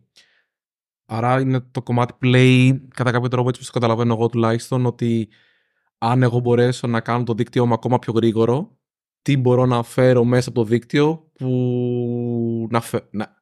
που πριν δεν το φανταζόμουν γιατί ήταν πολύ μακριά, σε latency μακριά. Να σου δώσω ένα πολύ συγκεκριμένο παράδειγμα που ήταν κάτι που το, έχουμε, κα- το έκανα στο διδακτορικό μου, ας πούμε. Ε, Κάτι με σούπερ μάρκετ στο διδακτορικό δεν ήταν. ναι, αλλά α- αυτό ήταν η η αρκετά απλοποιημένη μορφή. Α, είναι για μας. Θα Έλα. πούμε λίγο πιο, μ, πιο, πιο τεχνικά. Σκέψου ότι έχεις ένα rack Μμμ. και μ, το rack αυτό έχει φέτες μέσα και η κάθε φέτα τρέχει, έχει ένα λειτουργικό σύστημα που το λειτουργικό σύστημα τρέχει... Μικρή έχει- διακοπή. Όταν λέμε rack είναι μια ντουλάπα μέσα σε ένα data center και η φέτα είναι ένα server που τρέχει πάνω αυτά που λες. Ωραία. Αυτό. Φέτα Καλαβρύτων. Ναι, ακριβώς. Για πες. Λοιπόν, αυτό, αυτός, ο, ο- αυτός ο server έχει ένα scheduler που τρέχει δικές του εφαρμογές, έχει ένα λειτουργικό και έχεις και ένα switch στο, στο rack για να φέρεις όλη τη δικτυακή κίνηση μέσα που αυτό το switch είναι χαζό. Οκ. Ωραία, απλά προωθεί πακέτα. Μία από τις δουλειές που είχα κάνει εγώ στο διδακτορικό ήταν ότι είπαμε, α, ας σκεφτούμε αυτό το rack λίγο διαφορετικά και ας πούμε ότι δεν είναι ένα rack που έχει servers μέσα, απλά είναι ένα pool από cores. Απλά έχω, ένα, έχω compute εκεί και όλο το scheduling θα το κάνουμε στο switch. Άρα το switch θα είναι αρκετά έξυπνο και να δει ότι α, ο συγκεκριμένος πυρήνας, το τάδε μηχάνημα, είναι διαθέσιμος αυτή τη στιγμή, άρα ας του στείλω ένα request να κάνει process. Οκ. Α, Με τον τρόπο αυτό λοιπόν δεν έχουμε καθόλου scheduler στο, στο, στο μηχάνημά μας, γιατί όλα τα κάνει το switch και ξεκινάς και βλέπεις την υποδομή σου εντελώς διαφορετικά. Έχει γίνει deploy αυτό; Όχι. Θα γίνει deploy αυτό; Όχι. Έχει επηρεάσει το πώς ο κόσμος μπορεί να σκεφτεί λίγο το τι μπορεί να κάνει με programmable switches ή πώς μπορεί να χρησιμοποιήσει το scheduler του. Ναι. Άρα δηλαδή το, όταν κάνεις έρευνα μπορεί να κάνεις πράγματα τα οποία φαίνονται λίγο science fiction αλλά επειδή το industry βλέπει το τι κάνουν οι ερευνητές μπορεί να πάρει ιδέες και να πει «Α ναι, αυτό είναι αρκετά ε, τρελή ιδέα αλλά αν την κατεβάσουμε λίγο μας λύνει το συγκεκριμένο πρόβλημα που Μμμ. Έχουμε». Άρα μπορεί να, να πας να φέρεις ένα πρόβλημα το οποίο είναι πιο χειροπιαστό και να βρεις μια λύση η οποία μπορεί να μην είναι ιδανική λύση γιατί ξέρω εγώ κάνεις εσύ κάτι πάρα πολύ καλό, πολύ καλό ενώ με βάση ταχύτητας, το οποίο στο θεωρητικό επίπεδο πρέπει να κάνει κάτι πολύ συγκεκριμένο ή πολύ πιο πολύ πιο μικρή επιφάνεια να έχει αυτό το πράγμα, ενώ μπορείς να κάνεις κάτι πιο ευρύ, ρε παιδί μου, το οποίο εντάξει δεν θα έχει την ίδια απόδοση ενδεχομένως, αλλά μπορεί όντως να λύνει το πρόβλημα το οποίο είχα εγώ πριν. Εγώ θυμάμαι το. Το τότε ήταν με το, με το Redis, η βελτιστοποίηση ήταν πιο μετά το Redis. Ναι, ε, το, το Redis ήταν μια συγκεκριμένη εφαρμογή που μπορούσε να τρέξει πάνω από αυτή την υποδομή. Ότι, Αυτό ήταν πολύ ενδιαφέρον, ας πούμε, που το είχαμε συζητήσει όταν. ε, ναι, ότι το, το, το switch ε, ε, ε, δεν έτρεχε Redis σε ένα server, έτρεχε Redis σε, σε πολλούς servers και ε, μπορούσε το switch να στείλει τα read request σου σε ένα core που, ήθα- που ήταν idle. Έλα ρε. Wow. Και φαντάζομαι είχε δεδομένα, δηλαδή θα πρέπει να έχει κάποιο. Ναι, ναι, ναι, ναι. προγραμματισμό. Γιατί ε, το Οκ. Redis κάνει νομίζω asynchronous replication. Ναι, Όχι, ναι. Ε, ναι, έχει το Sentinel, το οποίο το Sentinel το κάνει write και μετά κάνουν το write propagate, οπότε αν θεωρούσε ότι θα είναι Ναι, eventual. δε- ήταν eventual consistent. Αν δεν Οκ. σε ένοιαζε δηλαδή το, το consistency, απλά ήθελες μια γρήγορη απάντηση. Μπορούσες Έλα, ρε. τα, τα writes πηγαίνανε σε, ένα- στο Και master. το, και, το, και το switch ήξερε που να στείλει. Ναι. Έλα ρε. Εγώ αυτό δεν το θυμόμουν καθόλου ότι ήταν... Το, είχαμε, το συζητούσαμε τότε και προσπαθούσαμε να δούμε και πώς αυτό θα... Αυτό νομίζω ήταν η, η πρακτική, να το πω έτσι, εφαρμογή του, του διπλωματικής, αν θυμάμαι καλά. Γιατί αυ- ε, μια κατάραση εισαγωγικά στον κόσμο που κάνει operating systems research είναι ότι φτάνουμε να έχουμε ένα σφυρί και είναι το, που είναι το καρφί τώρα. Δηλαδή, όλα, δεν όλα, λύνεις είναι, ένα, δεν- όλα είναι καρφιά. ναι, λύνεις ένα πρόβλημα και μετά προσπαθείς να, να δεις ότι... Αυτό έβγαζε πολύ. Δηλαδή, άμα θες να κάνεις κάτι, ένα service ε, τύπου Elasticsearch ή ξέρω εγώ, Ναι. της Google το αντίστοιχο, όπως λέγεται το... Μα πολύ πιθανό να Casting χρησιμοποιούν service. όχι αυτό, αλλά κάτι, κάποια αντίστοιχη λογική για να μπορούν να έχουν πιο γρήγορα δίκτυα. Ναι. Σε αυτό τουλάχιστον το scale, γιατί έχει σημασία. Ε, γιατί εκεί πέρα όπου να έχεις μια, ξέρω εγώ, ένα rack που να κάνει cast για, ξέρω εγώ, χίλιους πελάτες, δεν ξέρω. Mm. Δηλαδή, ένα πολύ μεγάλο νούμερο, οπότε αρχίζει και βγάζει νόημα. Ε, τι bandwidth μπορείς να έχεις πάνω από την οπτική ίνα, δηλαδή πό, πόσα gigabyte το δευτερόλεπτο μπορείς να στείλεις, γνωρίζεις; δεν, δεν είναι απαραίτητα, δεν είναι θέμα ίνας versus χαλκού. Αυτό, δηλαδή, αντίστε- α, α, το αν θα έχεις ίνα ή χαλκό έχει να κάνει με το πόσο μακριά θες να πας. Α, Ε, άρα δηλαδή αν είμαστε μέσα σε ένα γραφείο και η απόσταση είναι, ας το πούμε, το πολύ 20 μέτρα. Θα, θα έχεις και, και εκεί θα έχεις ίνα. Χαλκός συνήθως παίζει μέσα στο rack, του, τουλάχιστον Οκ. αυτά που ξέρω, Ναι. ε, ξέρω εγώ, μπορεί να έχουν αλλάξει. Ε, συνήθως ο χαλκός είναι μέσα στο rack, δηλαδή εκεί ένα-δύο μέτρα, και cross rack είναι, θα είναι ίνα. Θα είναι είναι. Και... Αλλά ναι, για, για να, να σου απαντήσω, πάλι ε, το. Μιλάμε για Ethernet συνήθως τεχνολογίες μέσα στο data Αυτό center. θέλω να ρωτήσω, συγγνώμη. Άρα μπορώ εγώ να έχω ίνα και το πρωτόκολλο πάνω από την ίνα να είναι Ethernet. Δεν, Οκ. δεν έχεις σχέση. Είπα- Πάλι, α, abstraction που λέγαμε στην αρχή και, layering. Και τι ταχύτητες μπορώ να πιάσω; Μπορώ να πιάσω 100 GB δευτερόλεπτο; Ναι, ε, το, το Ethernet που παίζει αυτή τη στιγμή στα data Gigabit. centers είναι, είναι μέχρι ε, 400 gigabit περίπου και υπάρχει πρόβληση για 800 ε, και, και ανεβαίνουμε. Αυτό δεν είναι συνήθως μ- μέχρι το μηχάνημα. Στο μηχάνημα μπορεί να έχεις αμ, 10, 25, 40, άντε και μέχρι 100. Αλλά φαντάζομαι μπορείς να έχεις πολλά μηχανήματα εκεί πάνω. Αυτό είναι που Ναι, καθίζεις. ναι, ναι. ναι. Εμένα πάντα έχω μια απορία που δεν ξέρω αν- αν μπορείς να μου την πεις, αλλά όντω την έχω. Βλέπω για Θα σου παράδειγμα. μαζέψει να ξέρεις Ναι, ναι, ναι. Λοιπόν, έχουμε για παράδειγμα. Είναι αυτό, α, βασικά ακριβώς αυτό το οποίο είπες. Υπάρχει πρόβλεψη αντί για 400 να πάμε στα 800 GB το δευτερόλεπτο. Αυτό πώς υλοποιείται; Δηλαδή, δεν- εγώ ποτέ δεν κατάλαβα. Δηλαδή, μαζευόμαστε μια μέρα και λέμε: Ωραία, παιδιά, αποφασίσαμε πως σήμερα επιτρέπουμε τα 800 GB. Και γυρνάω στο διακόπτη και.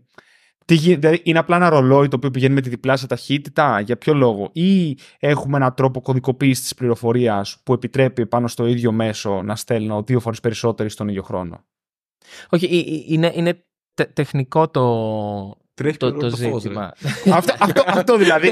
θέλω να πω, τι θα πει από τα 400 πηγαίνω στα 800 όταν μιλάμε για καλώδιο; Δηλαδή, που, που υλοποιείται η Νομίζω η διαφορά; κόμβοι είναι εκεί Όχι, το πρόβλημα. το, δεν το, μπορώ να το, το φως έχει να κάνει με το latency. Έτσι. Αυτό προφανώς είναι φυσική, δεν μπορούμε να το, να το ξεπεράσουμε. Ναι, το οκ. πόσο χρόνο θα κάνει να πάει η πληροφορία από το ένα σημείο στο άλλο. Το, το bandwidth έχει να κάνει με το, α- αν, το- αν το σκεφτείς σαν ένα σωλήνα, το latency είναι πόσο μακρύς είναι αυτός ο σωλήνας, το, το bandwidth είναι πόσο φαρδής είναι ο σωλήνας. Καλά. Εξαιρετικό. Πάμε, ναι, ναι, ναι. ναι.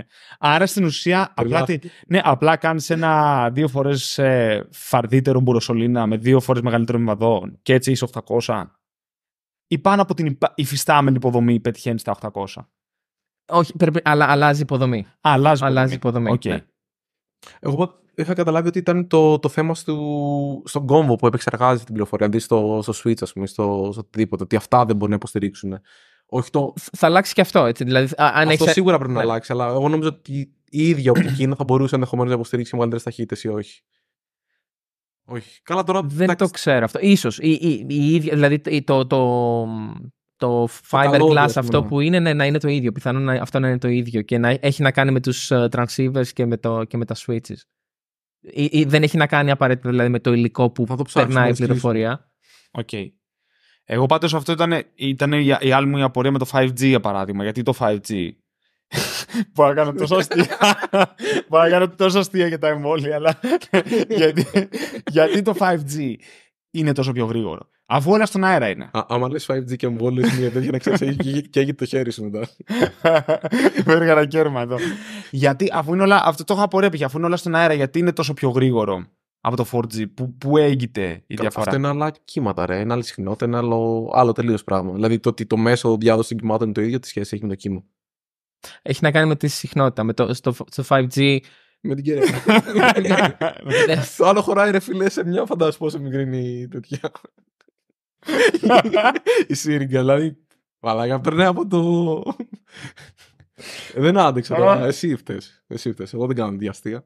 Εδώ, ε, όπως βλέπεις, Μάρι, τα Χριστούγεννα είχαμε αυτό Δεν το- το επεισόδιο. είδα το Είχαμε επεισόδιο, αυτό- το είδα, είχαμε- ναι. είχαμε- α, αυτό το επεισόδιο το, το είδες, δεν το, δεν το άκουσες. Ε, Ω, καλό ήταν, ε. Ναι.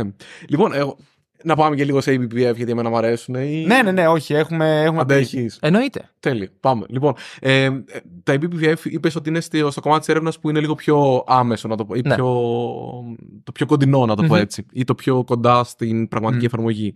Ε, το... Θα περιγράψω ότι είναι το BBVF για να μην ξεκινήσει πάλι και πεις. Ε, δεν είναι ακριβώς το κομμάτι της ερευνάς μου, αλλά. Ναι. τέτοιο. Οπότε θα κάνω εγώ το λάθος στην περιγραφή, θα με διορθώσεις σε μένα και όλα καλά. Ε, το EBPF πρακτικά τι είναι, είναι νομίζω σαν μικροπρογραμματάκια, να το πω έτσι, τα οποία κουμπώνουν πάνω στο kernel, τρέχουν δηλαδή μέσα στο kernel space και όχι στο user space, στο, στο Linux ε, kernel και μπορώ να τα χρησιμοποιήσω σε διάφορα κομμάτια του... σε διάφορες διεργασίες. Μία από αυτές και νομίζω ίσως η πιο συνηθισμένη, πιο τέλος πάντων ενδιαφέρουσα είναι στο κομμάτι το δικτυακό, όπου εγώ μπορώ σε διάφορα στάδια επεξεργασίας ενός πακέτου να πάω και να βάλω ένα δικό μου πρόγραμμα μέσα και να κάνει πραγματάκια. Ναι. Καλά, τα ξέρω φοβερά. Ε. Παίρνω αλφα. τε- ο, α, Τι 10 παίρνουμε τώρα, τι παίρνουμε στο, στο πανεπιστήμιο; Ούτε τους βαθμούς δεν θυμάσαι, ρε μαλάκα. όχι στην Αγγλία μπορεί να είναι άλλα, ρε φίλε. Νομίζω είναι A, B, C, D. Και στην F, Αγγλία. όχι. Όχι, ε- εκεί είναι στα, στα 100 πάλι. Στα αλλά, 100. ναι. Στα- γιατί στα 100 ήταν στο πανεπιστήμιο; Όχι. Α, Αλλά εντάξει, ε, εντάξει, κάτω από 10 μωρέ, το ίδιο είναι. Ναι. ε, anyway, Μμμ. μηδενικής σημασία. Άρα λοιπόν εγώ μπορώ να κάνω έξυπνο routing που κα- καταλαβαίνω εκεί πέρα είναι και το κομμάτι το οποίο.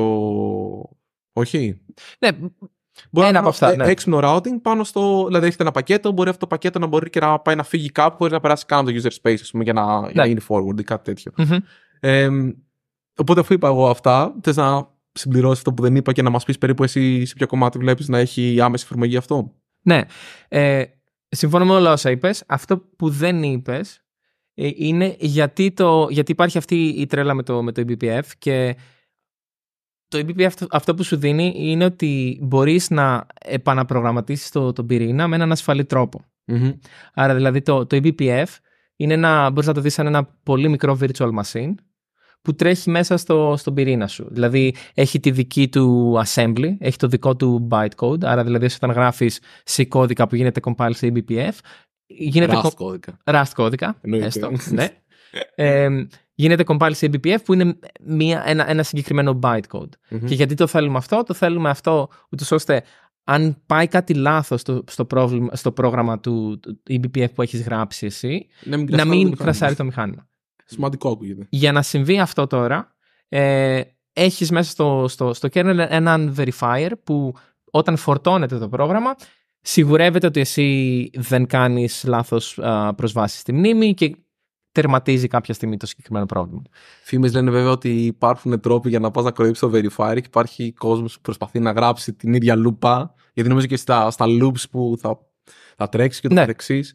Ε, έχεις όρια. Οπότε, για παράδειγμα, αν έχεις Α. μια, μια λούπα η οποία εξαρτάται από το πακέτο, μπορεί να μην σε αφήσει να την περάσει γιατί δεν μπορεί να ξέρει με σιγουριά Ότι όταν- θα τελειώσει η Ότι θα λούπα. τελειώσει, ακριβώς. Ναι. δεν μπορεί να γράψει οτιδήποτε ε, μπορεί να σκεφτείς σε Να, eBPF. να ρωτήσω κάτι. Τα EBPFs είναι αποκλειστικά δικτυακά ή έχουν και άλλες Όχι. χρήσεις; Όχι. Είναι σε διάφορα κομμάτια του kernel. Απλά το δικτυακό κομμάτι νομίζω αυτό που έχει την πιο άμεση εφαρμογή. Δηλαδή τα άλλα είναι λίγο πιο θεωρ... όχι θεωρητικά, λίγο πιο. Ε, Δεν τα έχω δει να εφαρμόζω σε σχολείο.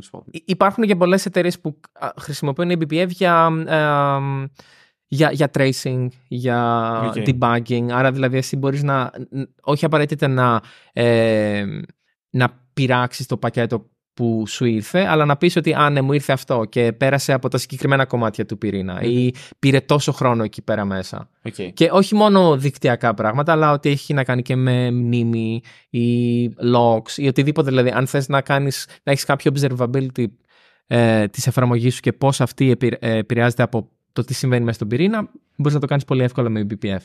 Άρα, δηλαδή, τα, τα δύο βασικά που βλέπω εγώ που ασχολείται ο κόσμος, ένα είναι το, το packet processing και το άλλο έχει να κάνει με tracing και observability. Άρα στην ουσία είναι kernel modules τα οποία είναι φτιαγμένα με ένα συγκεκριμένο τρόπο για να Δεν ξέρεις... είναι mod- Το module μπορεί να σου κρασάρει όλο τον υπολογιστή. Ναι, Το... Το EBPF δεν μπορεί να κρασάρει τον υπολογιστή. Και, και το BPF, η BPF είναι κάτι σαν hook, δηλαδή έχεις κάποια hooks πάνω στον Α. πυρήνα, όπου εκείνη τη στιγμή έχεις κουμπώσει το EBPF το δικό σου πάνω, το προγραμματάκι, και θα τρέξει σε αυτή τη. Οπότε αν Άρα- σκάσει το πρόγραμμα, απλά το hook ε, σκάει, δεν τα, δεν τα βλέπει όλα γενικά ο όχι, πυρήνας. δεν θα σκάσει. Δεν, Πώς είναι δεν θα σκάσει; Ο verifier. Ο- α- άλλο το, ε, εξαρτάται τι εννοείς ότι θα σκάσει. Άλλο το να μην κάνει αυτό που εσύ νομίζεις ότι, θα- ότι του είπες να κάνει και άλλο το να πάει να κάνει ένα Να διαιρέσει illegal το network. μηδέν. Ναι. Okay. Όλα τα... π- α- αυτό, αυτό είναι το claim, έτσι. Όλα τα προβλήματα τα οποία θα, ο- θα οδηγούσαν στο να ρίξεις το μηχάνημα ε, μπορεί, τα, τα βρίσκει ο verifier και σου λέει ότι ναι, δεν μπορείς να το κάνεις αυτό. Ακόμα και πράγματα τα οποία μπορεί να το κάνει. Δηλαδή, αν πρέπει. Γι' αυτό νομίζω παίζουν και πολύ σε Rust, επειδή Rust είναι λίγο έτσι. Όχι, δεν παίζουν Rust. Ε, Παίζουν, ναι, αλλά ούτως ή άλλως θα σου γκρινιάξει ο verifier για αυτό που θες να κάνεις. Ναι, απλά νομίζω και η Rust είναι και λίγο στριφνή από τη φύση της, οπότε μπαίνει στη διαδικασία του να γράψεις στριφνό κώδικα εξ αρχής και δεν γράφεις κώδικα που μετά ο verifier θα τον πετάξει έξω. Δηλαδή έχεις και τέτοιο. Συν ότι ο verifier μπορεί να το κάνει και στο runtime αυτό. Δηλαδή, όταν πας να φορτώσεις ένα EBPF, μπορεί να το κάνει εκείνη τη στιγμή το. Ο- τ- Τότε γίνεται, όταν πας να το φορτώσεις. Ναι. Αλλά άμα φορτωθεί, μετά δεν έχεις ελέγχους. Ναι, απλά εννοώ δεν, δεν είναι on compile time αυτό απαραίτητα. Είναι Όχι, on, όχι, on load όχι. time που σημαίνει ότι. Όχι, σ- στο Α. compile απλά έχεις το, το κλασικό LLVM toolchain. Δηλαδή, όπως κάνεις compile το, το C, το Rust κώδικα σου, αντί να παράξει ε, x86 assembly, παράγει E eBPF bytecode. Το οποίο μόνο LLVM το κάνει αυτό. Ε, Είπες, ε, είπες, ε, α, το, το μιλείς για- toolchain που, χρησιμο, ναι, που χρησιμοποιείς Είναι για να- LLVM. είναι LLVM based. Οκ. ναι. Και αυτό παίζει πάνω σε όλα τα kernels. Δηλαδή, είναι, είναι, αυτό είναι μέρος του Linux kernel Ναι. ή πρέπει να μοντάρεις το kernel. Όχι, για είναι να μέρος παίξει. του Linux kernel. Α, οκ. Οπότε, αφού κάναμε αυτή την εισαγωγή, ε, εσύ σε ποιο κομμάτι του eBPF εστιάζεις; Ναι. Εμείς εστιάζουμε εσύ στο- ναι, στο με- εργαστήριο. στο, στο εργαστήριο. Εστιάζουμε με, στο, στο κομμάτι του τι μπορούμε να κάνουμε με το συγκεκριμένο καινούριο εργαλείο. Ε, να σου δώσω ένα παράδειγμα. Είχα, ε, έχουμε κάνει μια δουλειά η οποία ασχολιόταν με connection load balancing. Layer 4 load balancing. Όχι layer 7, όχι σε, appli- σε request level, σε connection level. Ωραία. Και εμείς είδαμε ότι, όχι μόνο εμείς και πολλοί κόσμος είδε ότι ε, αν έχεις ένα connection load balancer μπορεί να γίνει IO bottleneck. Δηλαδή αν περνάει όλη η κίνηση μέσα από το load balancer αυτόν ε, αυτός ο load balancer έχει μια κάρτα 10G για παράδειγμα 100G θα, θα γίνει bo- bottleneck γιατί περνάει όλη η κίνηση μέσα από εκεί. Άρα ξεκινήσαμε και σκεφτόμασταν πώς αλλιώς μπορούμε να κάνουμε connection load balancing, να έχουμε τα benefits του, του connection load balancing χωρίς αυτός ο load balancer να γίνεται IO bottleneck. Άρα φτιάξαμε ένα καινούργιο τρόπο που κάνεις connection load balancing και χρησιμοποιούμε το load balancer μόνο όταν κάνεις TCP handshake και μετά αυτά, ο, ο client και ο server μπορούν να επικοινωνήσουν απευθείας. Ο client ξέρει με ποιον επικοινωνεί ή νομίζει ότι επικοινωνεί με το load balancer; Ο client, η εφαρμογή, Ναι. όχι, δεν το ξέρει, δεν το μαθαίνει ποτέ. Okay. Ι- Γιατί, γιατί βάζουμε κάποια προγραμματάκια μικρά στο client και στο server που είναι eBPF και κάνουνε- Είναι και ο client εκεί όμως. Ναι. και γιατί κάνει, ε, ε, κάνουνε packet, pros, ε, κάνουνε packet processing τα, τα, τα eBPF κομμάτια ε, προγράμματα αυτά όταν έρχεται και όταν φεύγει ένα πακέτο αλλάζουν τις IPs αντίστοιχα γιατί ο client και ο πυρήνας νομίζει ότι μιλάει με το load balancer ενώ στην πραγματικότητα μιλάει με το server. Αλλά ούτε καν ο πυρήνας δεν το καταλαβαίνει. Ναι. γιατί Ναι, ναι, πρακτικά ναι. το έχεις πιάσει το πακέτο πιο πριν. ας πούμε. Άρα με encapsulation παίζει αυτό. Ναι, ή με, ή με encapsulation ή ακόμα και με packet rewrite. Δηλαδή μπορείς να αλλάξεις απευθείας τα, το, το Οκ. destination και το source. Α, άμα ξέρεις, θα μου πεις, ναι. Νομίζω έτσι παίζει και το, το Cilium, που είναι ένα από τα πιο διαδεδομένα network plugins σε Kubernetes. Και με αυτόν τον τρόπο κάνανε και σε το, το mutual TLS και όλα αυτά από μηχάνημα σε μηχάνημα και το καθεξής, όλο αυτό το κάνουν σε επίπεδο eBPF. Δηλαδή, έρχεται το πακέτο, αυτός ξέρει να το κάνει decapsulate, να το κάνει decrypt, bla bla bla, και εσύ παίρνεις ένα πακέτο στο να έρθει ένα ε, TCP πακέτο unencrypted σε επίπεδο container, ας πούμε, πάνω. Ναι. Εμένα με τρέλανε, κάνω μια μικρή παρένθεση. Είχαμε μια μέρα, ήρθε εδώ ένας κοινός μας γνωστός από ό,τι εμφανίστηκε. Ελπίζουμε να τον φέρουμε στο podcast ε, όταν ξανά έρθει η Ελλάδα. Και μας μιλούσε για δίκτυα, για πράγματα που μιλούσατε και εσεί. Και κάποια στιγμή μας έλεγε για μια τεχνική που ξεκινάω. Εγώ θέλω να μιλήσω με σένα, που ξέρω την IP σου. Και ξαφνικά αυτό καταλήγει σε έναν άλλον υπολογιστή. Και εγώ δεν το μαθαίνω ποτέ γιατί μ, εγώ τη δική σου IP έχω αλλά εκεί στην υποδομή μέσα που υπάρχει στο data center υπάρχει ας πούμε, το σύστημα που ξέρει ότι εγώ όμως τελικά δεν θέλω να μιλήσω με τον Μάρε, θέλω να μιλήσω με τον Αντώνη και απλά ο Μάρες ήταν ενδιάμεσο στην αρχή.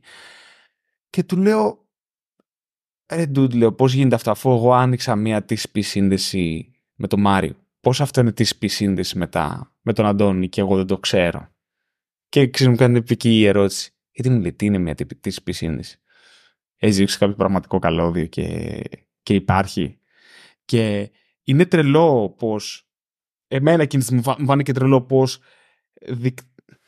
πράγματα τα οποία δι- δικτυακά πράγματα τα οποία χρησιμοποιούμε αναλογής με τον πραγματικό κόσμο υπάρχει μια σύνδεση.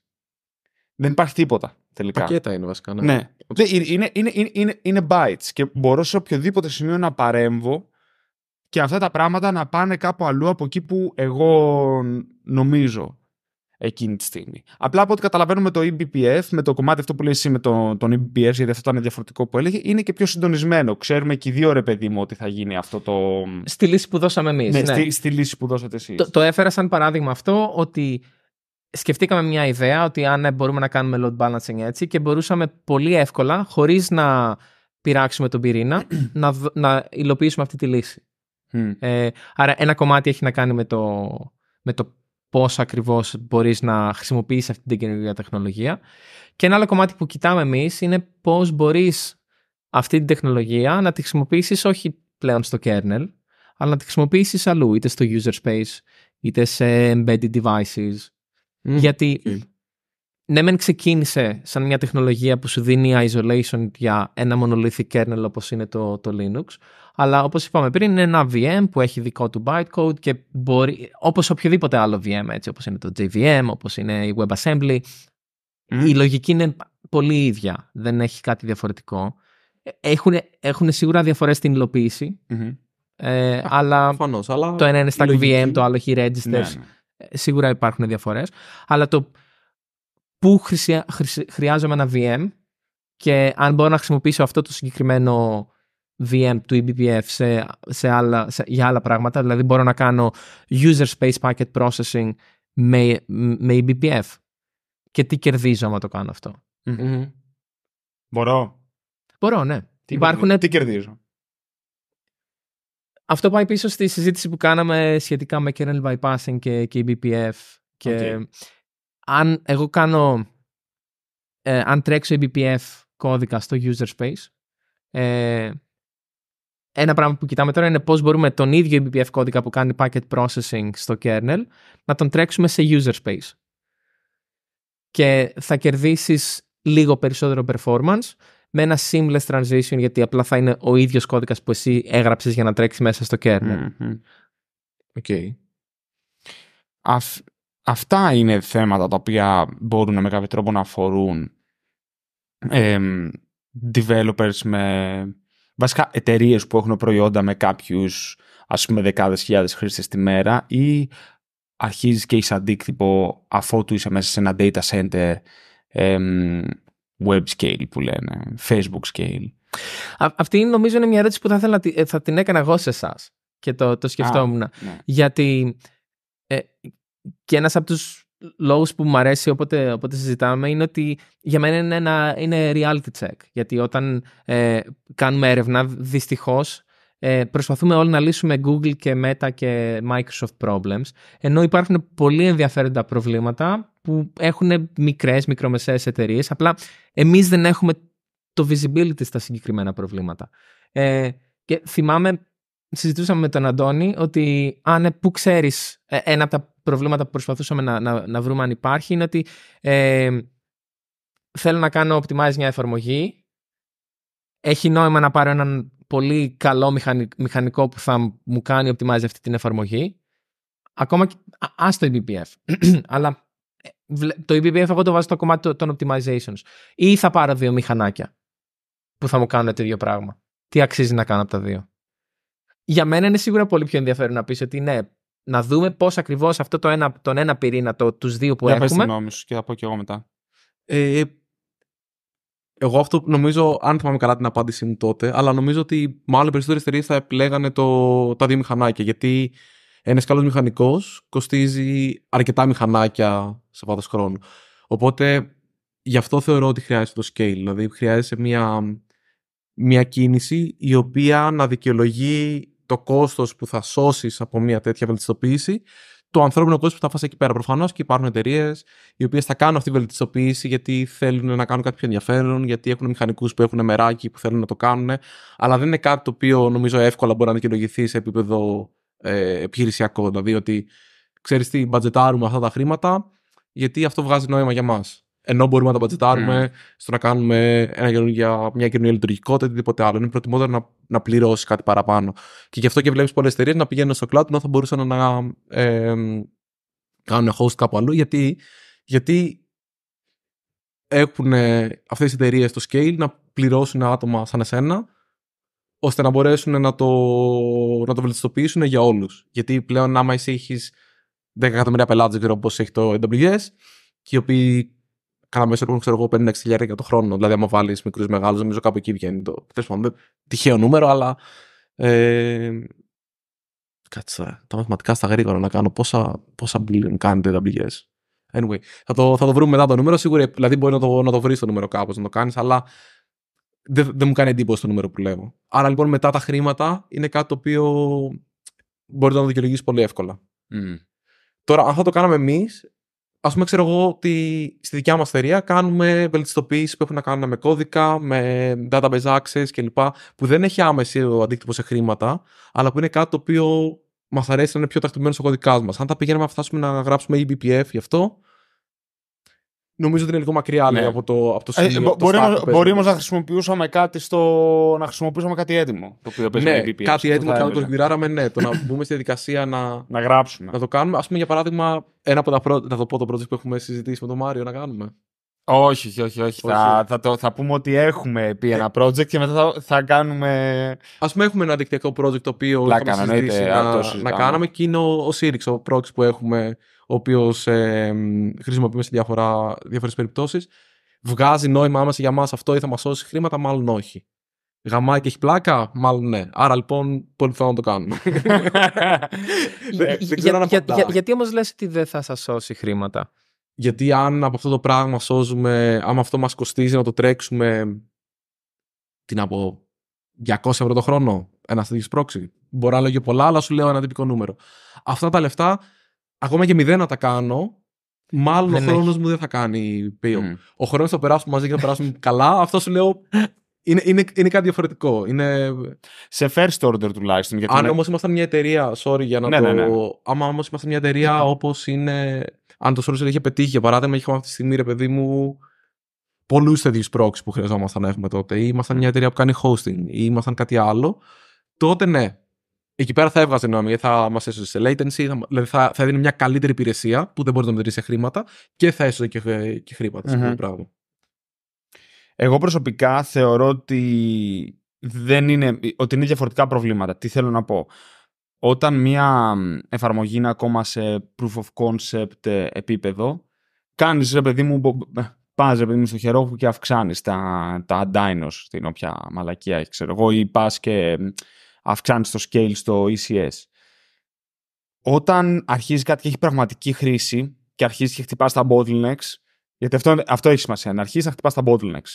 Γιατί ακόμα και τα πάντα να κάνεις scale, ή έχεις φτιάξει, έχεις πατήσει τόσο πολύ πάνω στο Hipsy Cloud που απλά πας και τα κάνεις scale όλα μέχρι που η τσέπη σου αρχίζει και πονάει πολύ σύντομα. Α, γιατί αυτό παίζει. Δηλαδή, α, serverless ε, containers, serverless βάση δεδομένων, serverless cache και μ, αυτό, σου ρουφάει, α, αυτό αρχίζει γρήγορα και σου ρουφάει από την τσέπη. Δηλαδή, η serverless βάση δεδομένων ξεκινά από το 50 ευρώ το μήνα συνήθως. Λοιπόν, οπότε όταν αρχίζει και έχεις πραγματική χρήση, είναι πολύ εύκολο το 50 ευρώ να γίνει 500 ευρώ. Και άλλο ένα 500 ευρώ να γίνει cash, και άλλο ένα χιλιάρικο να γίνουν οι containers. Συνήθως όμως δεν έχει φτάσει σε αυτό το επίπεδο. Και ήδη, δηλαδή, εγώ αυτό το έχω δει με πελάτες μας. Δηλαδή, που αρχίζουν και έχουν κίνηση HTTP request. Α, ωραία, πάμε να αυξήσουμε τα replica στο ECS. Τα αυξάνεις τα replicas, χτυπάς τον, bol- τον bottleneck στη βάση δεδομένων. Έρχεται, όταν αρχίζει και σοβαρεύει το πράγμα, έρχεται πάρα πολύ γρήγορα η στιγμή που θες ένα μηχανικό.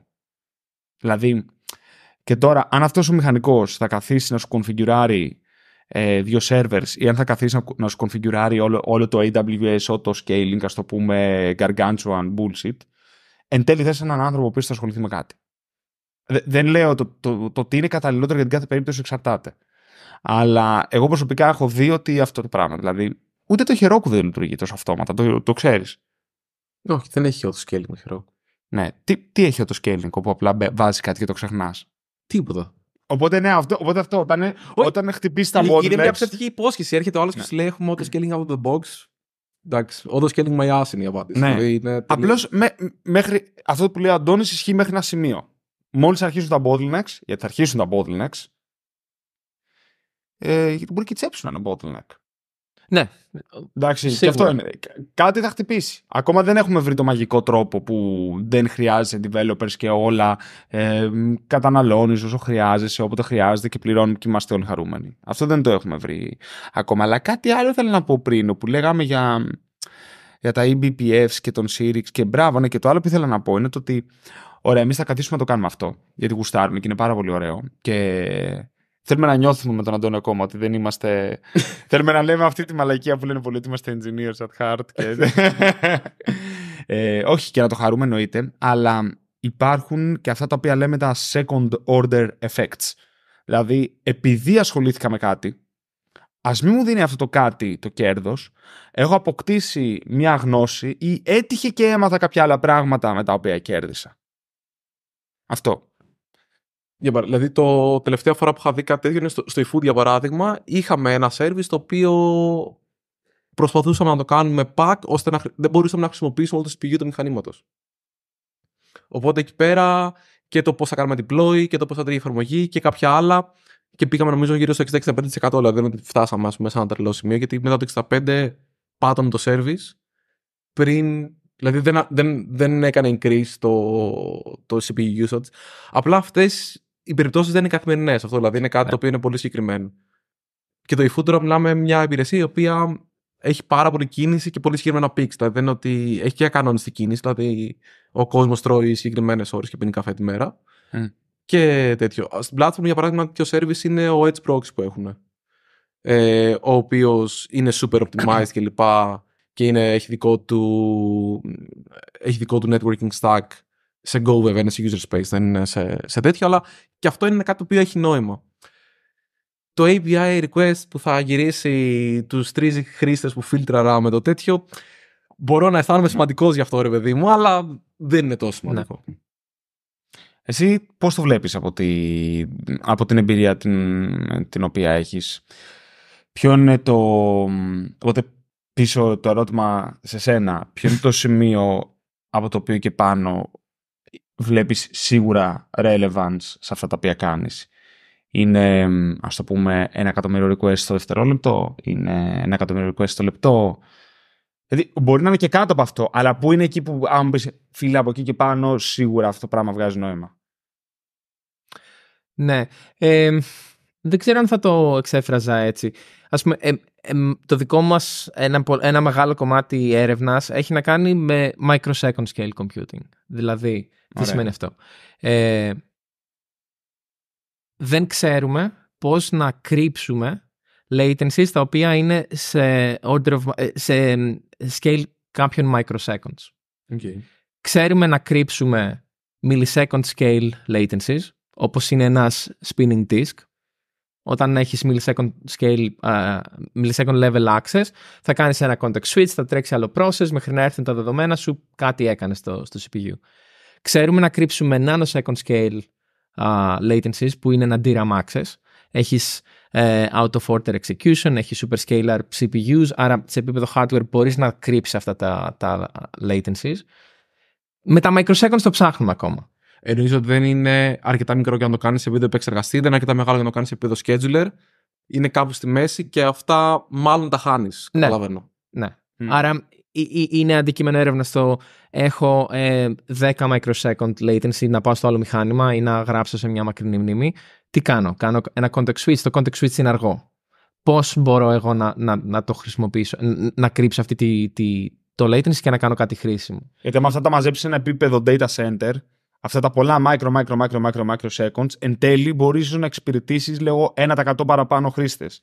Bitcoin mining. Πάνω το 1%, πάνω το 1% ή με μιλάμε για Facebook scale είναι σοβαρό. Ή, ναι, ο- ε, ένα 2% παίρνεις πολύ μεγάλη προαγωγή σε, σε, σε Α, ναι. τέτοια. Οκ.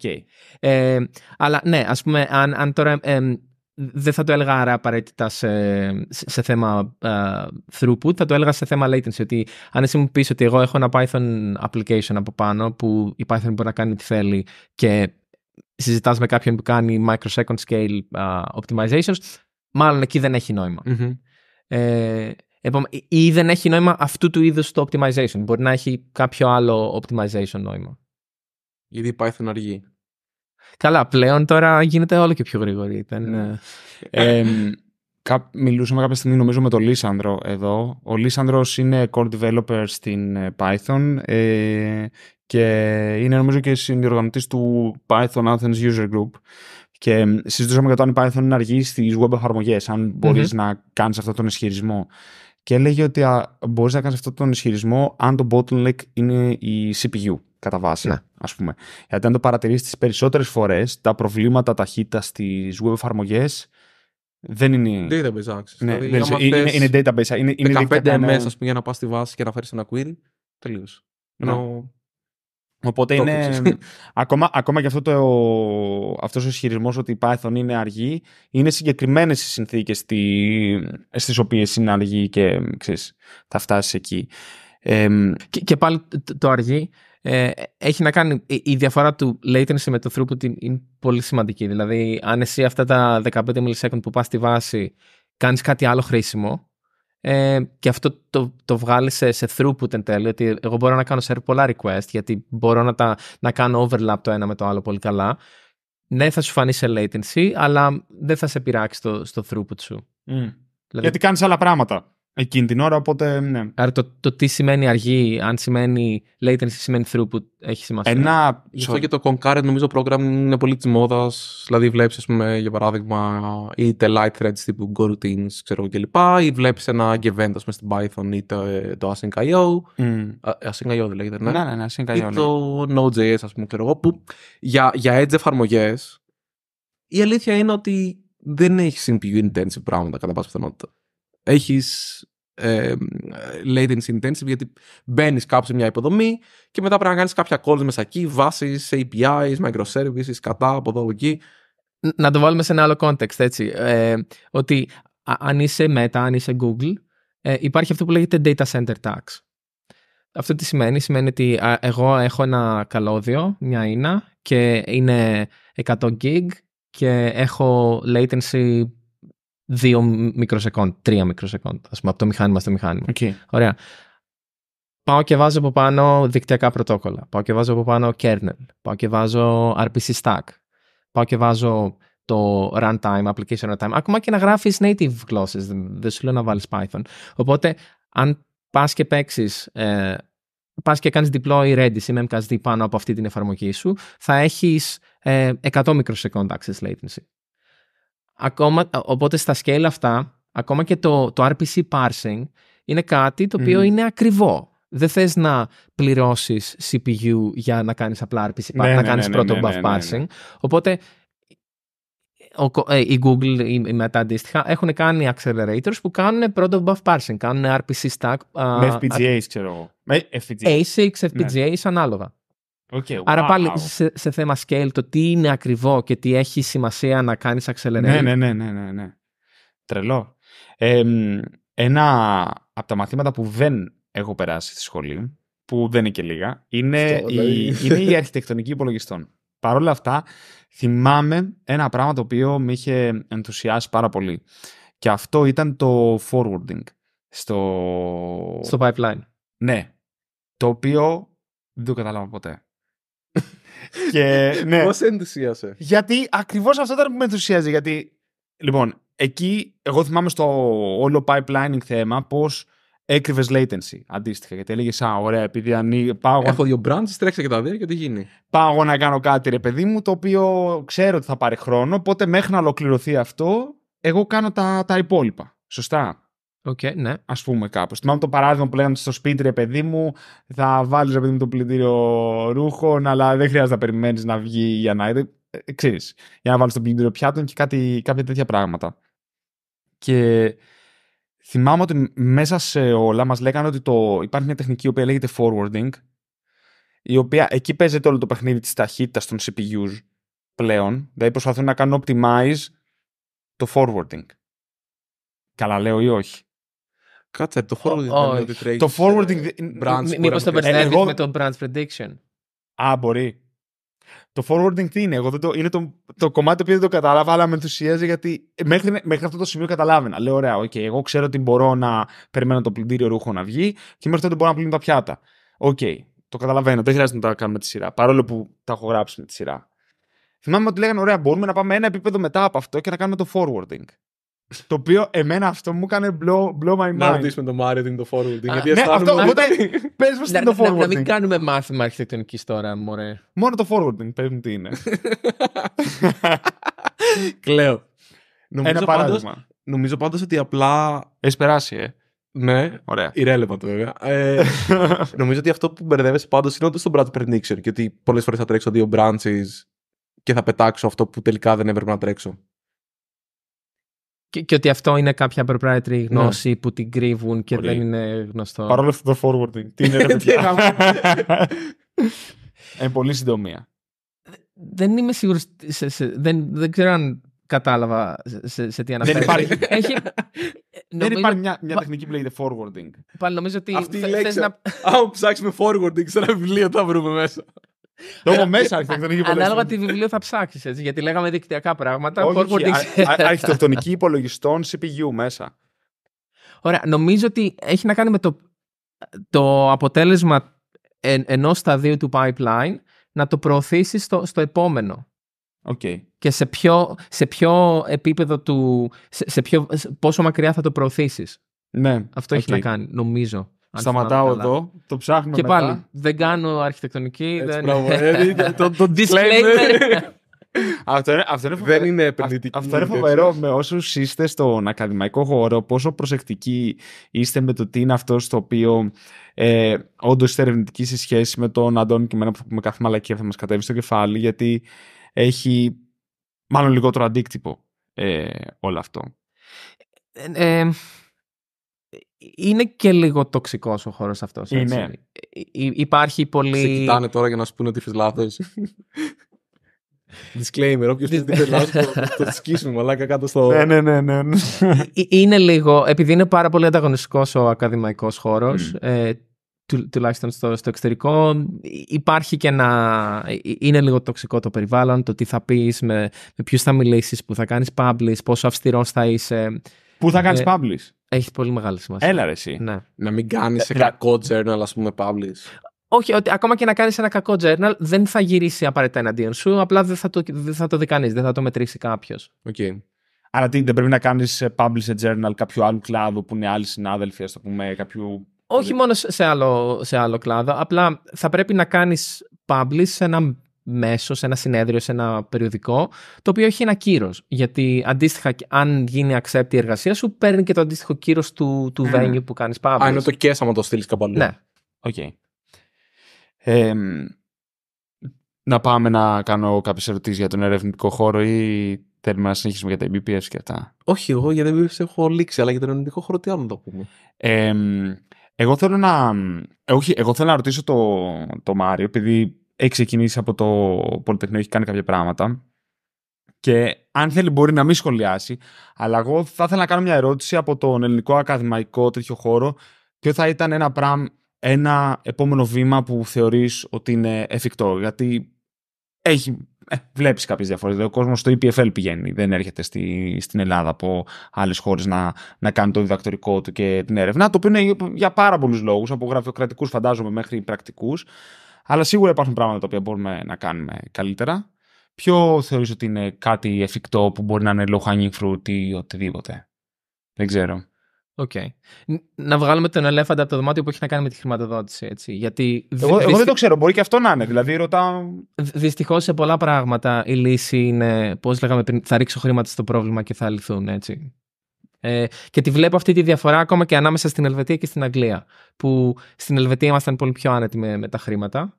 Σε όλα Και- τα επίπεδα του πανεπιστημίου, από τους γραμματείς μέχρι το πώς παίρνουμε infrastructure, α, ο- οτιδήποτε έτσι.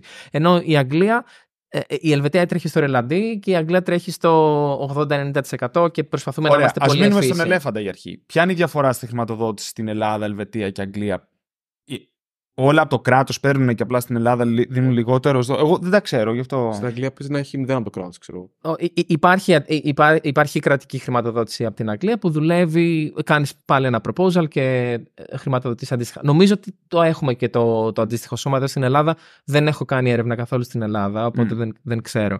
Ε, πάλι και στην Ελλάδα και στην Ελβετία στην Αγγλία έχουμε πρόσβαση στα ευρωπαϊκά προγράμματα. Μμ. Οπότε. Α, ναι, μπήκε και στο Horizon πάλι η Αγγλία. Ναι, Α, ναι. ναι. Και. ναι, ναι. Ναι.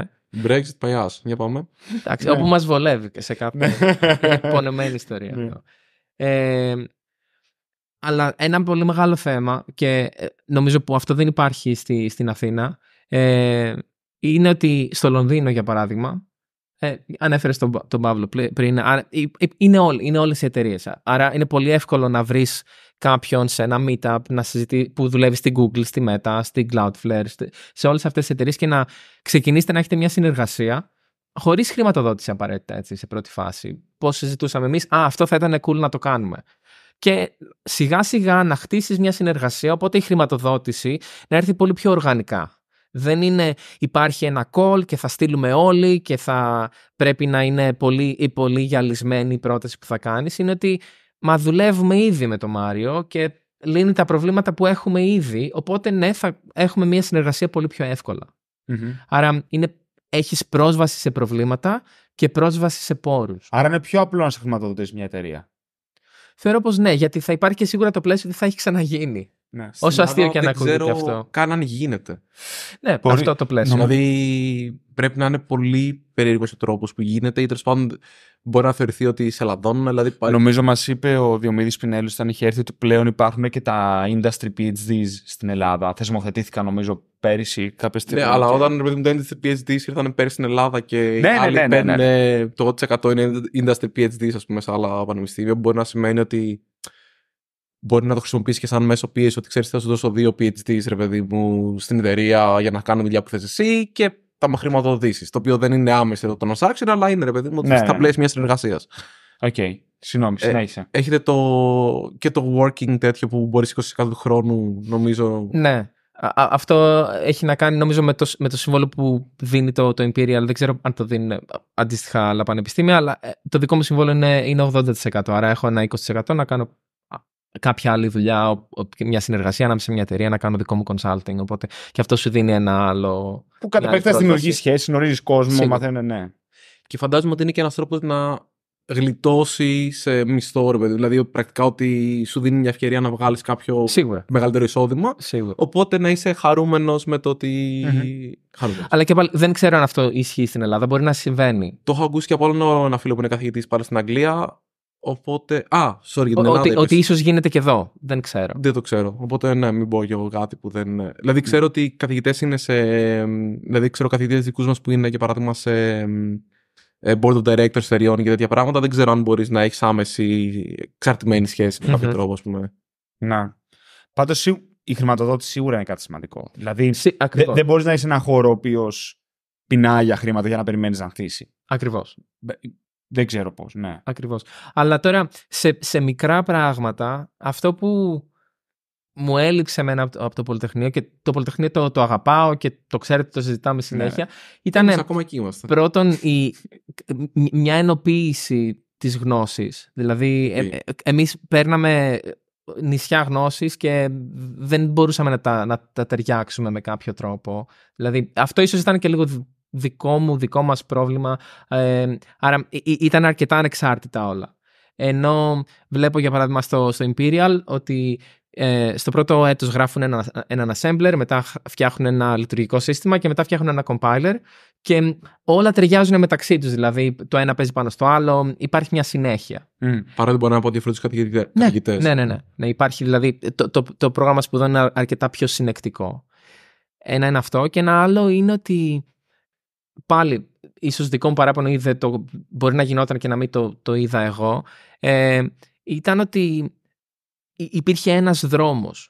Δηλαδή θα έκανες το μάθημά σου, θα πήγαινες καλά, θα μπορεί να, να γνώρισεις τον καθηγητή και να έκανες ένα θίζεις. Αυτό που κάνω εγώ στο μάθημα είναι ε, κάνω ένα εισαγωγικό μάθημα δικτύων. Στο, ένα από τα μαθήματα που κάνω είναι ένα εισαγωγικό μάθημα δικτύων. Ε, Θα το, Το- παρακολουθήσουμε. το πρώτο πράγμα που τους λέω όταν ξεκινάει το μάθημα είναι ότι αυτό, θα πούμε αυτά. Αν τα ξέρετε, αν, αν γράφετε το δικό σας τη CP Stack ήδη, ελάτε να μιλήσουμε και θα κάνετε κάτι άλλο. Να βρούμε κάτι να είναι χρήσιμο και για το δικό σας χρόνο. Δηλαδή να, Μμμ. δεν είναι απαραίτητο ότι πρέπει να κάνεις αυτά που είπαμε εδώ στο μάθημα. Αυτό είναι bachelor μάθημα ή είναι... Αυτό είναι ένα ιδιαίτερο μάθημα γιατί το Imperial είναι master μάθημα, αλλά Οκ. για κόσμο που έχει, δεν έχει CS background. Ε, Οκ. Okay. Αλλά μ, υπάρχει πιθανότητα όμως ο κόσμος αυτός να έχει κάποια γνώση δικτυακή. Άρα δεν Όσο υπάρχει το αγοράς. λόγος να του πω εγώ πάλι τα ίδια πράγματα. Μμμ, μμμ, οκ. Ε, ή πάλι αντίστοιχα και σε, σε bachelor μαθήματα ότι παιδιά θα πούμε αυτό, ε, αυτό που λέμε η Cloudflare το κάνει έτσι, η Meta το κάνει αλλιώς, η Google το κάνει αλλιώς και αν έχετε ενδιαφέρον να και ένα paper, να και ένα podcast και έχει νόημα αυτό που λέμε και πάμε να, αν σας ενδιαφέρει να κάνουμε και έρευνα παρέα στο συγκεκριμένο. Μμμ. Δηλαδή υπήρχε μια συνέχεια στο τι κάνουμε στην έρευνα, τι κάνουν οι εταιρείες και πώς αυτό που σου λέω έχει μια πρακτική εφαρμογή. Δεν ήταν οι κακές εταιρείες που πολλές φορές είναι ότι α, ξέρεις τι αυτός Ναι, έχει. είναι πρόβλημα αυτό. Δηλαδή, μπορεί να είναι οριακά και ρετσινιά για κάποιο καθη- καθηγητή στην Ελλάδα να έχει σχέση με εταιρείες, ας πούμε, να κάνει τέτοιο. Όταν ήμασταν εμείς σίγουρα, υ- Σίγουρα ήταν, ναι. υπήρχε, ναι. Ε, νομίζω κιόλας εδώ θυμάμαι όταν είχαμε κάνει το σφίμι, ρε, εσύ. Κα, κάποιοι είχαν, ε, είχα- είχαν ανέβει από την Alcatel που ήταν ε, ε, sponsors στο σφίμι να μιλήσουν για την Alcatel, αν θυμάμαι καλά, και κάποιος τους έκραξε από κάτω. Ε, τραγικό. Εγώ θα πω το παράπονο μου από το Πολυτεχνείο επίσης. Δικαιούμαι να έχω παράπονο από το Πολυτεχνείο. Δικαιούσε, τα πάντα Ωραία. δικαιούσε.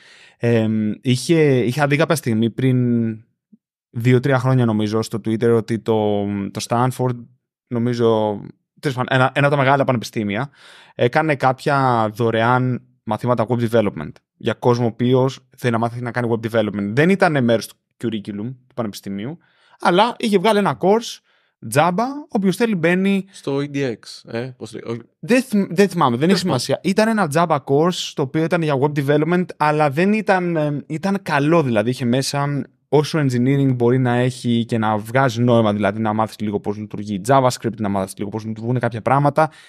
Ήταν καλό. Οπότε ε, κάπως είχα κάνει mention το Πολυτεχνείο μέσα, μέσα σε αυτό το κομμάτι και λέω: Παιδιά, ξέρετε, και εμείς θα μπορούσαμε να κάνουμε κάτι και θα χαρούμε να βοηθήσουμε κι εμείς γιατί φοιτητές είμαστε όλες τι μέρες και υπάρχει ε, φοιτητική πρωτοβουλία πάντα σε, σε όλα αυτά. Και μ, δεν είπα, μου κάνανε ένα like, αλλά μετά κάνανε ghost, δεν απαντήσανε, έστειλα. Και λέω: Ρε φίλε, δεν είναι κρίμα.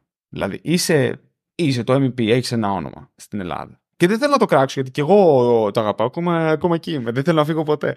Αλλά ε, είναι, είναι κρίμα, που δεν λέω ότι αυτό λείπει, αλλά είναι κρίμα να μην υπάρχουν κάποιες τέτοιες πρωτοβουλίες και να μην υπάρχει λίγο ένα άνοιγμα ε, παραπάνω. Δηλαδή, εγώ το. Είναι ωραίο θεωρώ που το MIT π.χ. άνοιγε κάποια μαθήματα και τα είχε online να τα δεις. Ε, από όταν ήμασταν εμείς. Ε, Βάλανε φοιτητές. πάντως κάποια αισθάνομαι αγγλικά μαθήματα πλέον. Τα οποία παίζει να είναι master βέβαια, αλλά είναι. Ναι, δεν ξέρω. Χωρίς να είμαι σίγουρος, αλλά νομίζω ότι κάπου το πήρε το μάτι μου. Μάλιστα. Για πες, τι άλλο; Τι θέλουμε να ρωτήσουμε το φίλο μας εδώ; Εγώ λέω ότι ήρθε η ώρα σιγά σιγά να. Θα το ρωτήσουμε τι μπύρα θέλει να πιει. ναι, Ναι. έχουμε φτάσει αυτή τη στιγμή της ε, της κουβέντας. Τέλεια. Ε, ό, βασικά εσύ Μάρια, δεν ξέρω τι άλλο θα μπορούσαμε να πιάσουμε και δεν πιάσαμε. Νομίζω ότι. ο, ε, δεν, δεν ξέρω αν είναι, είναι θέμα. Ίσως Είναι, είναι, είναι, είναι. λίγο θέμα. Είναι έκκληση περισσότερο. Το Έκκληση, ότι, μ' αρέσει. ε, υπάρχει μια, μια απόσταση ανάμεσα στα, σε αυτά που κάνουμε εμείς σε ερευνητικά θέματα, σε systems και networking και σε προβλήματα που μπορεί να έχουν κάποιες εταιρείες μεσαίες, μικρές, ο, ο- ο- οτιδήποτε έτσι. Και θέλω να βρούμε έναν τρόπο να έρθουμε κάπως πιο κοντά. Δηλαδή, είτε να βάλ- βάζουμε παρέα θέματα διπλωματικών, είτε να, βα- να κάνουμε μαζί projects.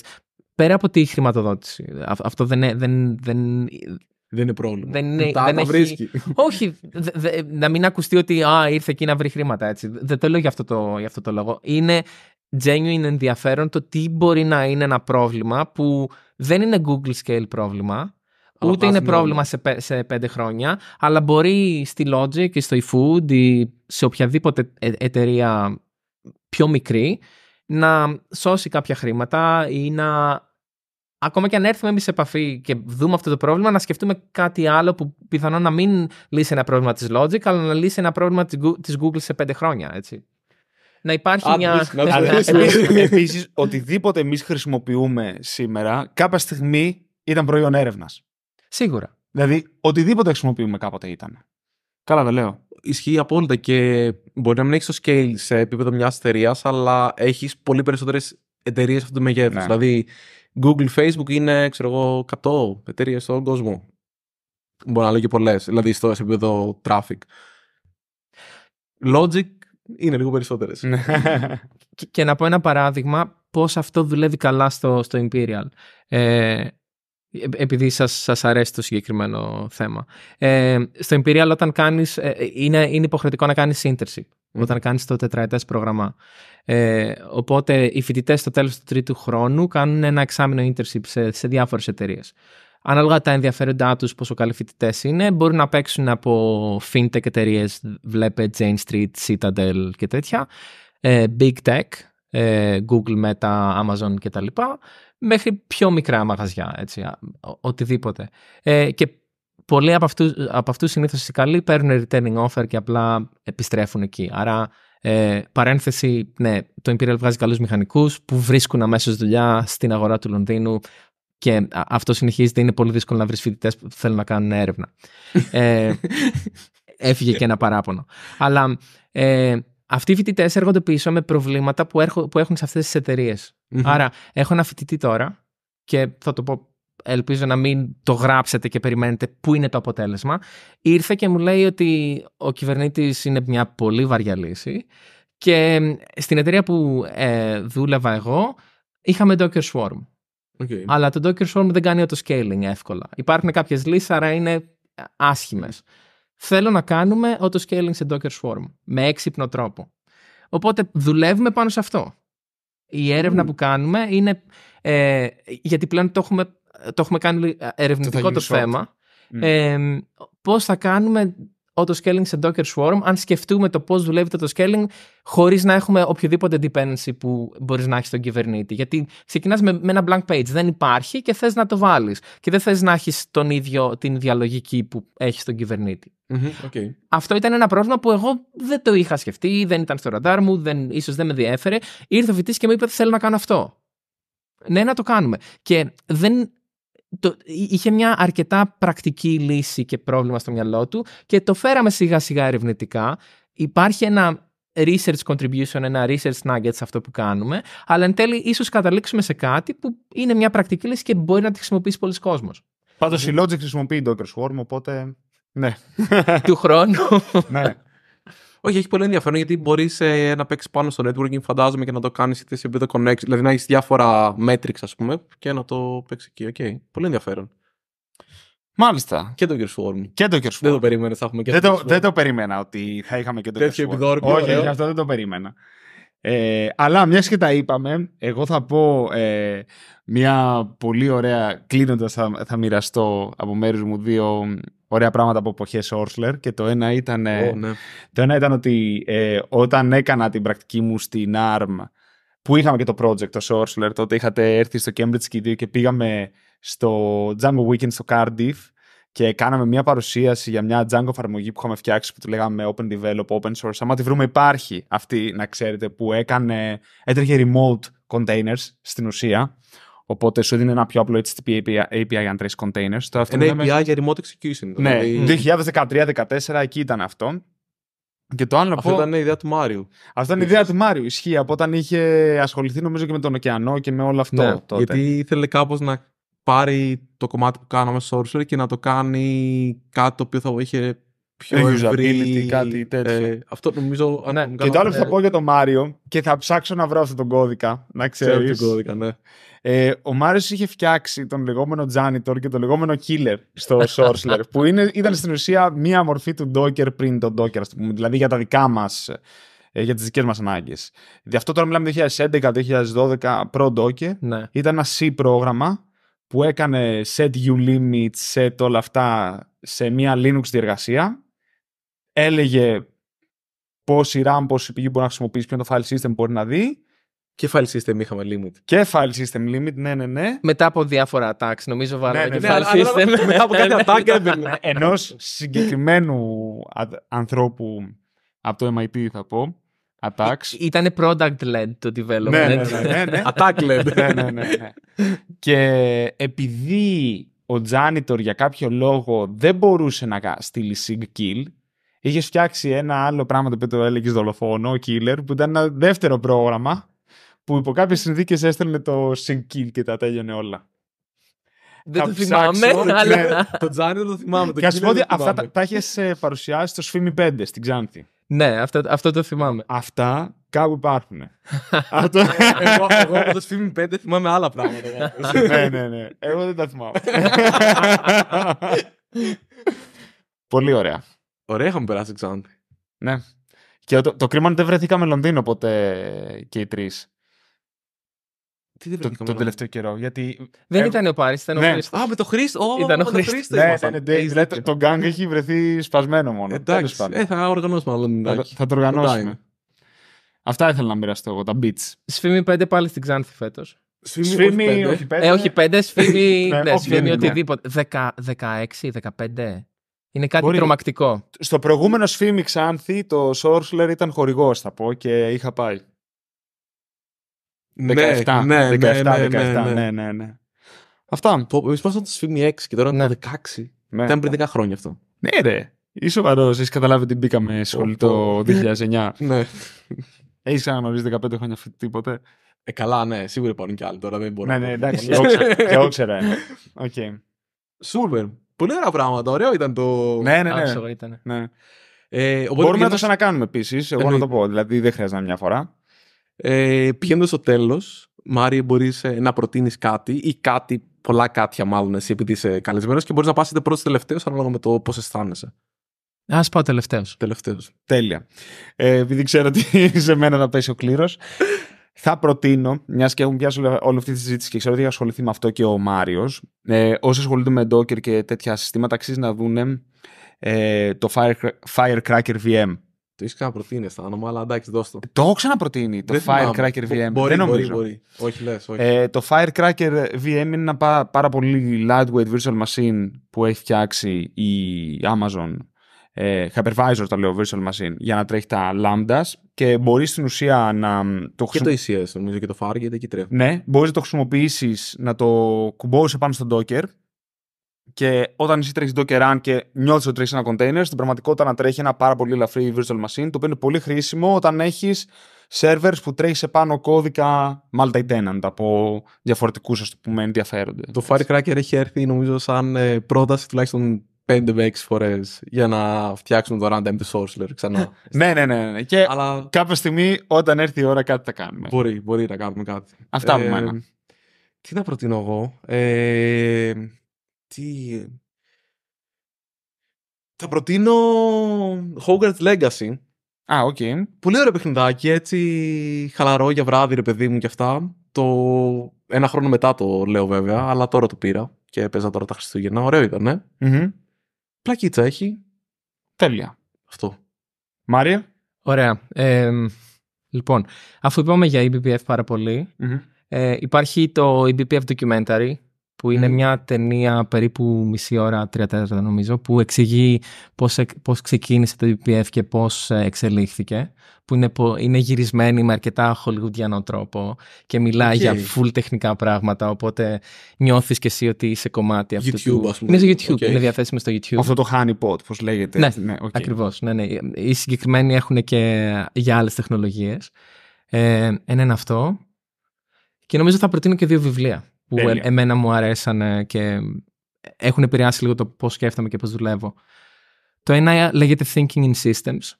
Ε, δεν δεν θα πω authors γιατί δεν θυμάμαι, είμαι πολύ κακός με τα ονόματα. Ε, αυτό είναι από μια σειρά διαλέξεων στο MIT νομίζω και ουσιαστικά περιγράφει το πώς, περιγράφει με πάρα πολύ απλό τρόπο πώς δουλεύει ένα σύστημα, ένα σύστημα αυτόματου ελέγχου. Okay. Αλλά εξηγεί πώς μια πυρκαγιά, ε, ο, ε, η, το stock market και ένας web server εν τέλει λειτουργούν με τον ίδιο τρόπο και μπορείς αν τα κάνεις abstract με συστήματα ελέγχου να καταλάβεις πώς δουλεύουν όλα αυτά και πώς ε, μπορείς να τα, να τα επηρεάσεις. Μικρή παρένθεση, αλλά ο Πάρης κάθε φορά που λέγει αισθήματα ελέγχου λέει για το PID. Καλά, τρομερή ιστορία. Θα την πω πριν κλείσουμε. Για πες. Συνέχισε, συνέχισε. Και το άλλο λέγεται Loonshots, ε, που ε, είναι ένα βιβλίο που περιγράφει πώς μπορείς να να, να ε, δεν μου έρχεται ελληνική λέξη, να κάνεις nurture ιδε, ε, εταιρείες και ιδέες που ε, μπορούν να κάνουν scale από πο- μια πολύ μικρή ιδέα μέχρι ε, τεράστιο scale ε, Οκ. και πώς πρέπει να κρατάς μια ισορροπία σε ό,τι έχει να κάνει με το πόσο aggressive είσαι και πόσο research κάνεις και πόσο ε, έχεις, έχεις πίσω μια βάση που ουσιαστικά κάνει την εταιρεία Μμμ. να τρέχει και την κρατάει στη θέση της. Οκ. Θα, θα βάλουμε links από κάτω γιατί... Εννοείται, εννοείται, όχι, θα το, τα βάζουμε πάντα. Ρε παιδί μου, θα τα βρούμε και θα τα, θα τα κουμπώσουμε εκεί. Πολύ ωραία φάση. Έτσι. Πες, πες και την ιστορία σου για να Ωραία, κλείσουμε. να- θα πιάσει μια το σφουγγάρι και το πιρούνι για να το δείξω. Βαριέμαι. Κάτσε, τα, τα πιάσω εγώ. Λοιπόν, Για όσοι μας ακούνε, δείτε το βίντεο. Γε- Ναι, ναι. Λοιπόν, είχαμε πάει στο. Ε, ήμουν εργαστήριο ΣΑΕ. Εγώ καταρχάς είχα πάρει ροή ρομποτικής Σίγμα. Okay, την οποία την παράτησα με συνοπτικές διαδικασίες.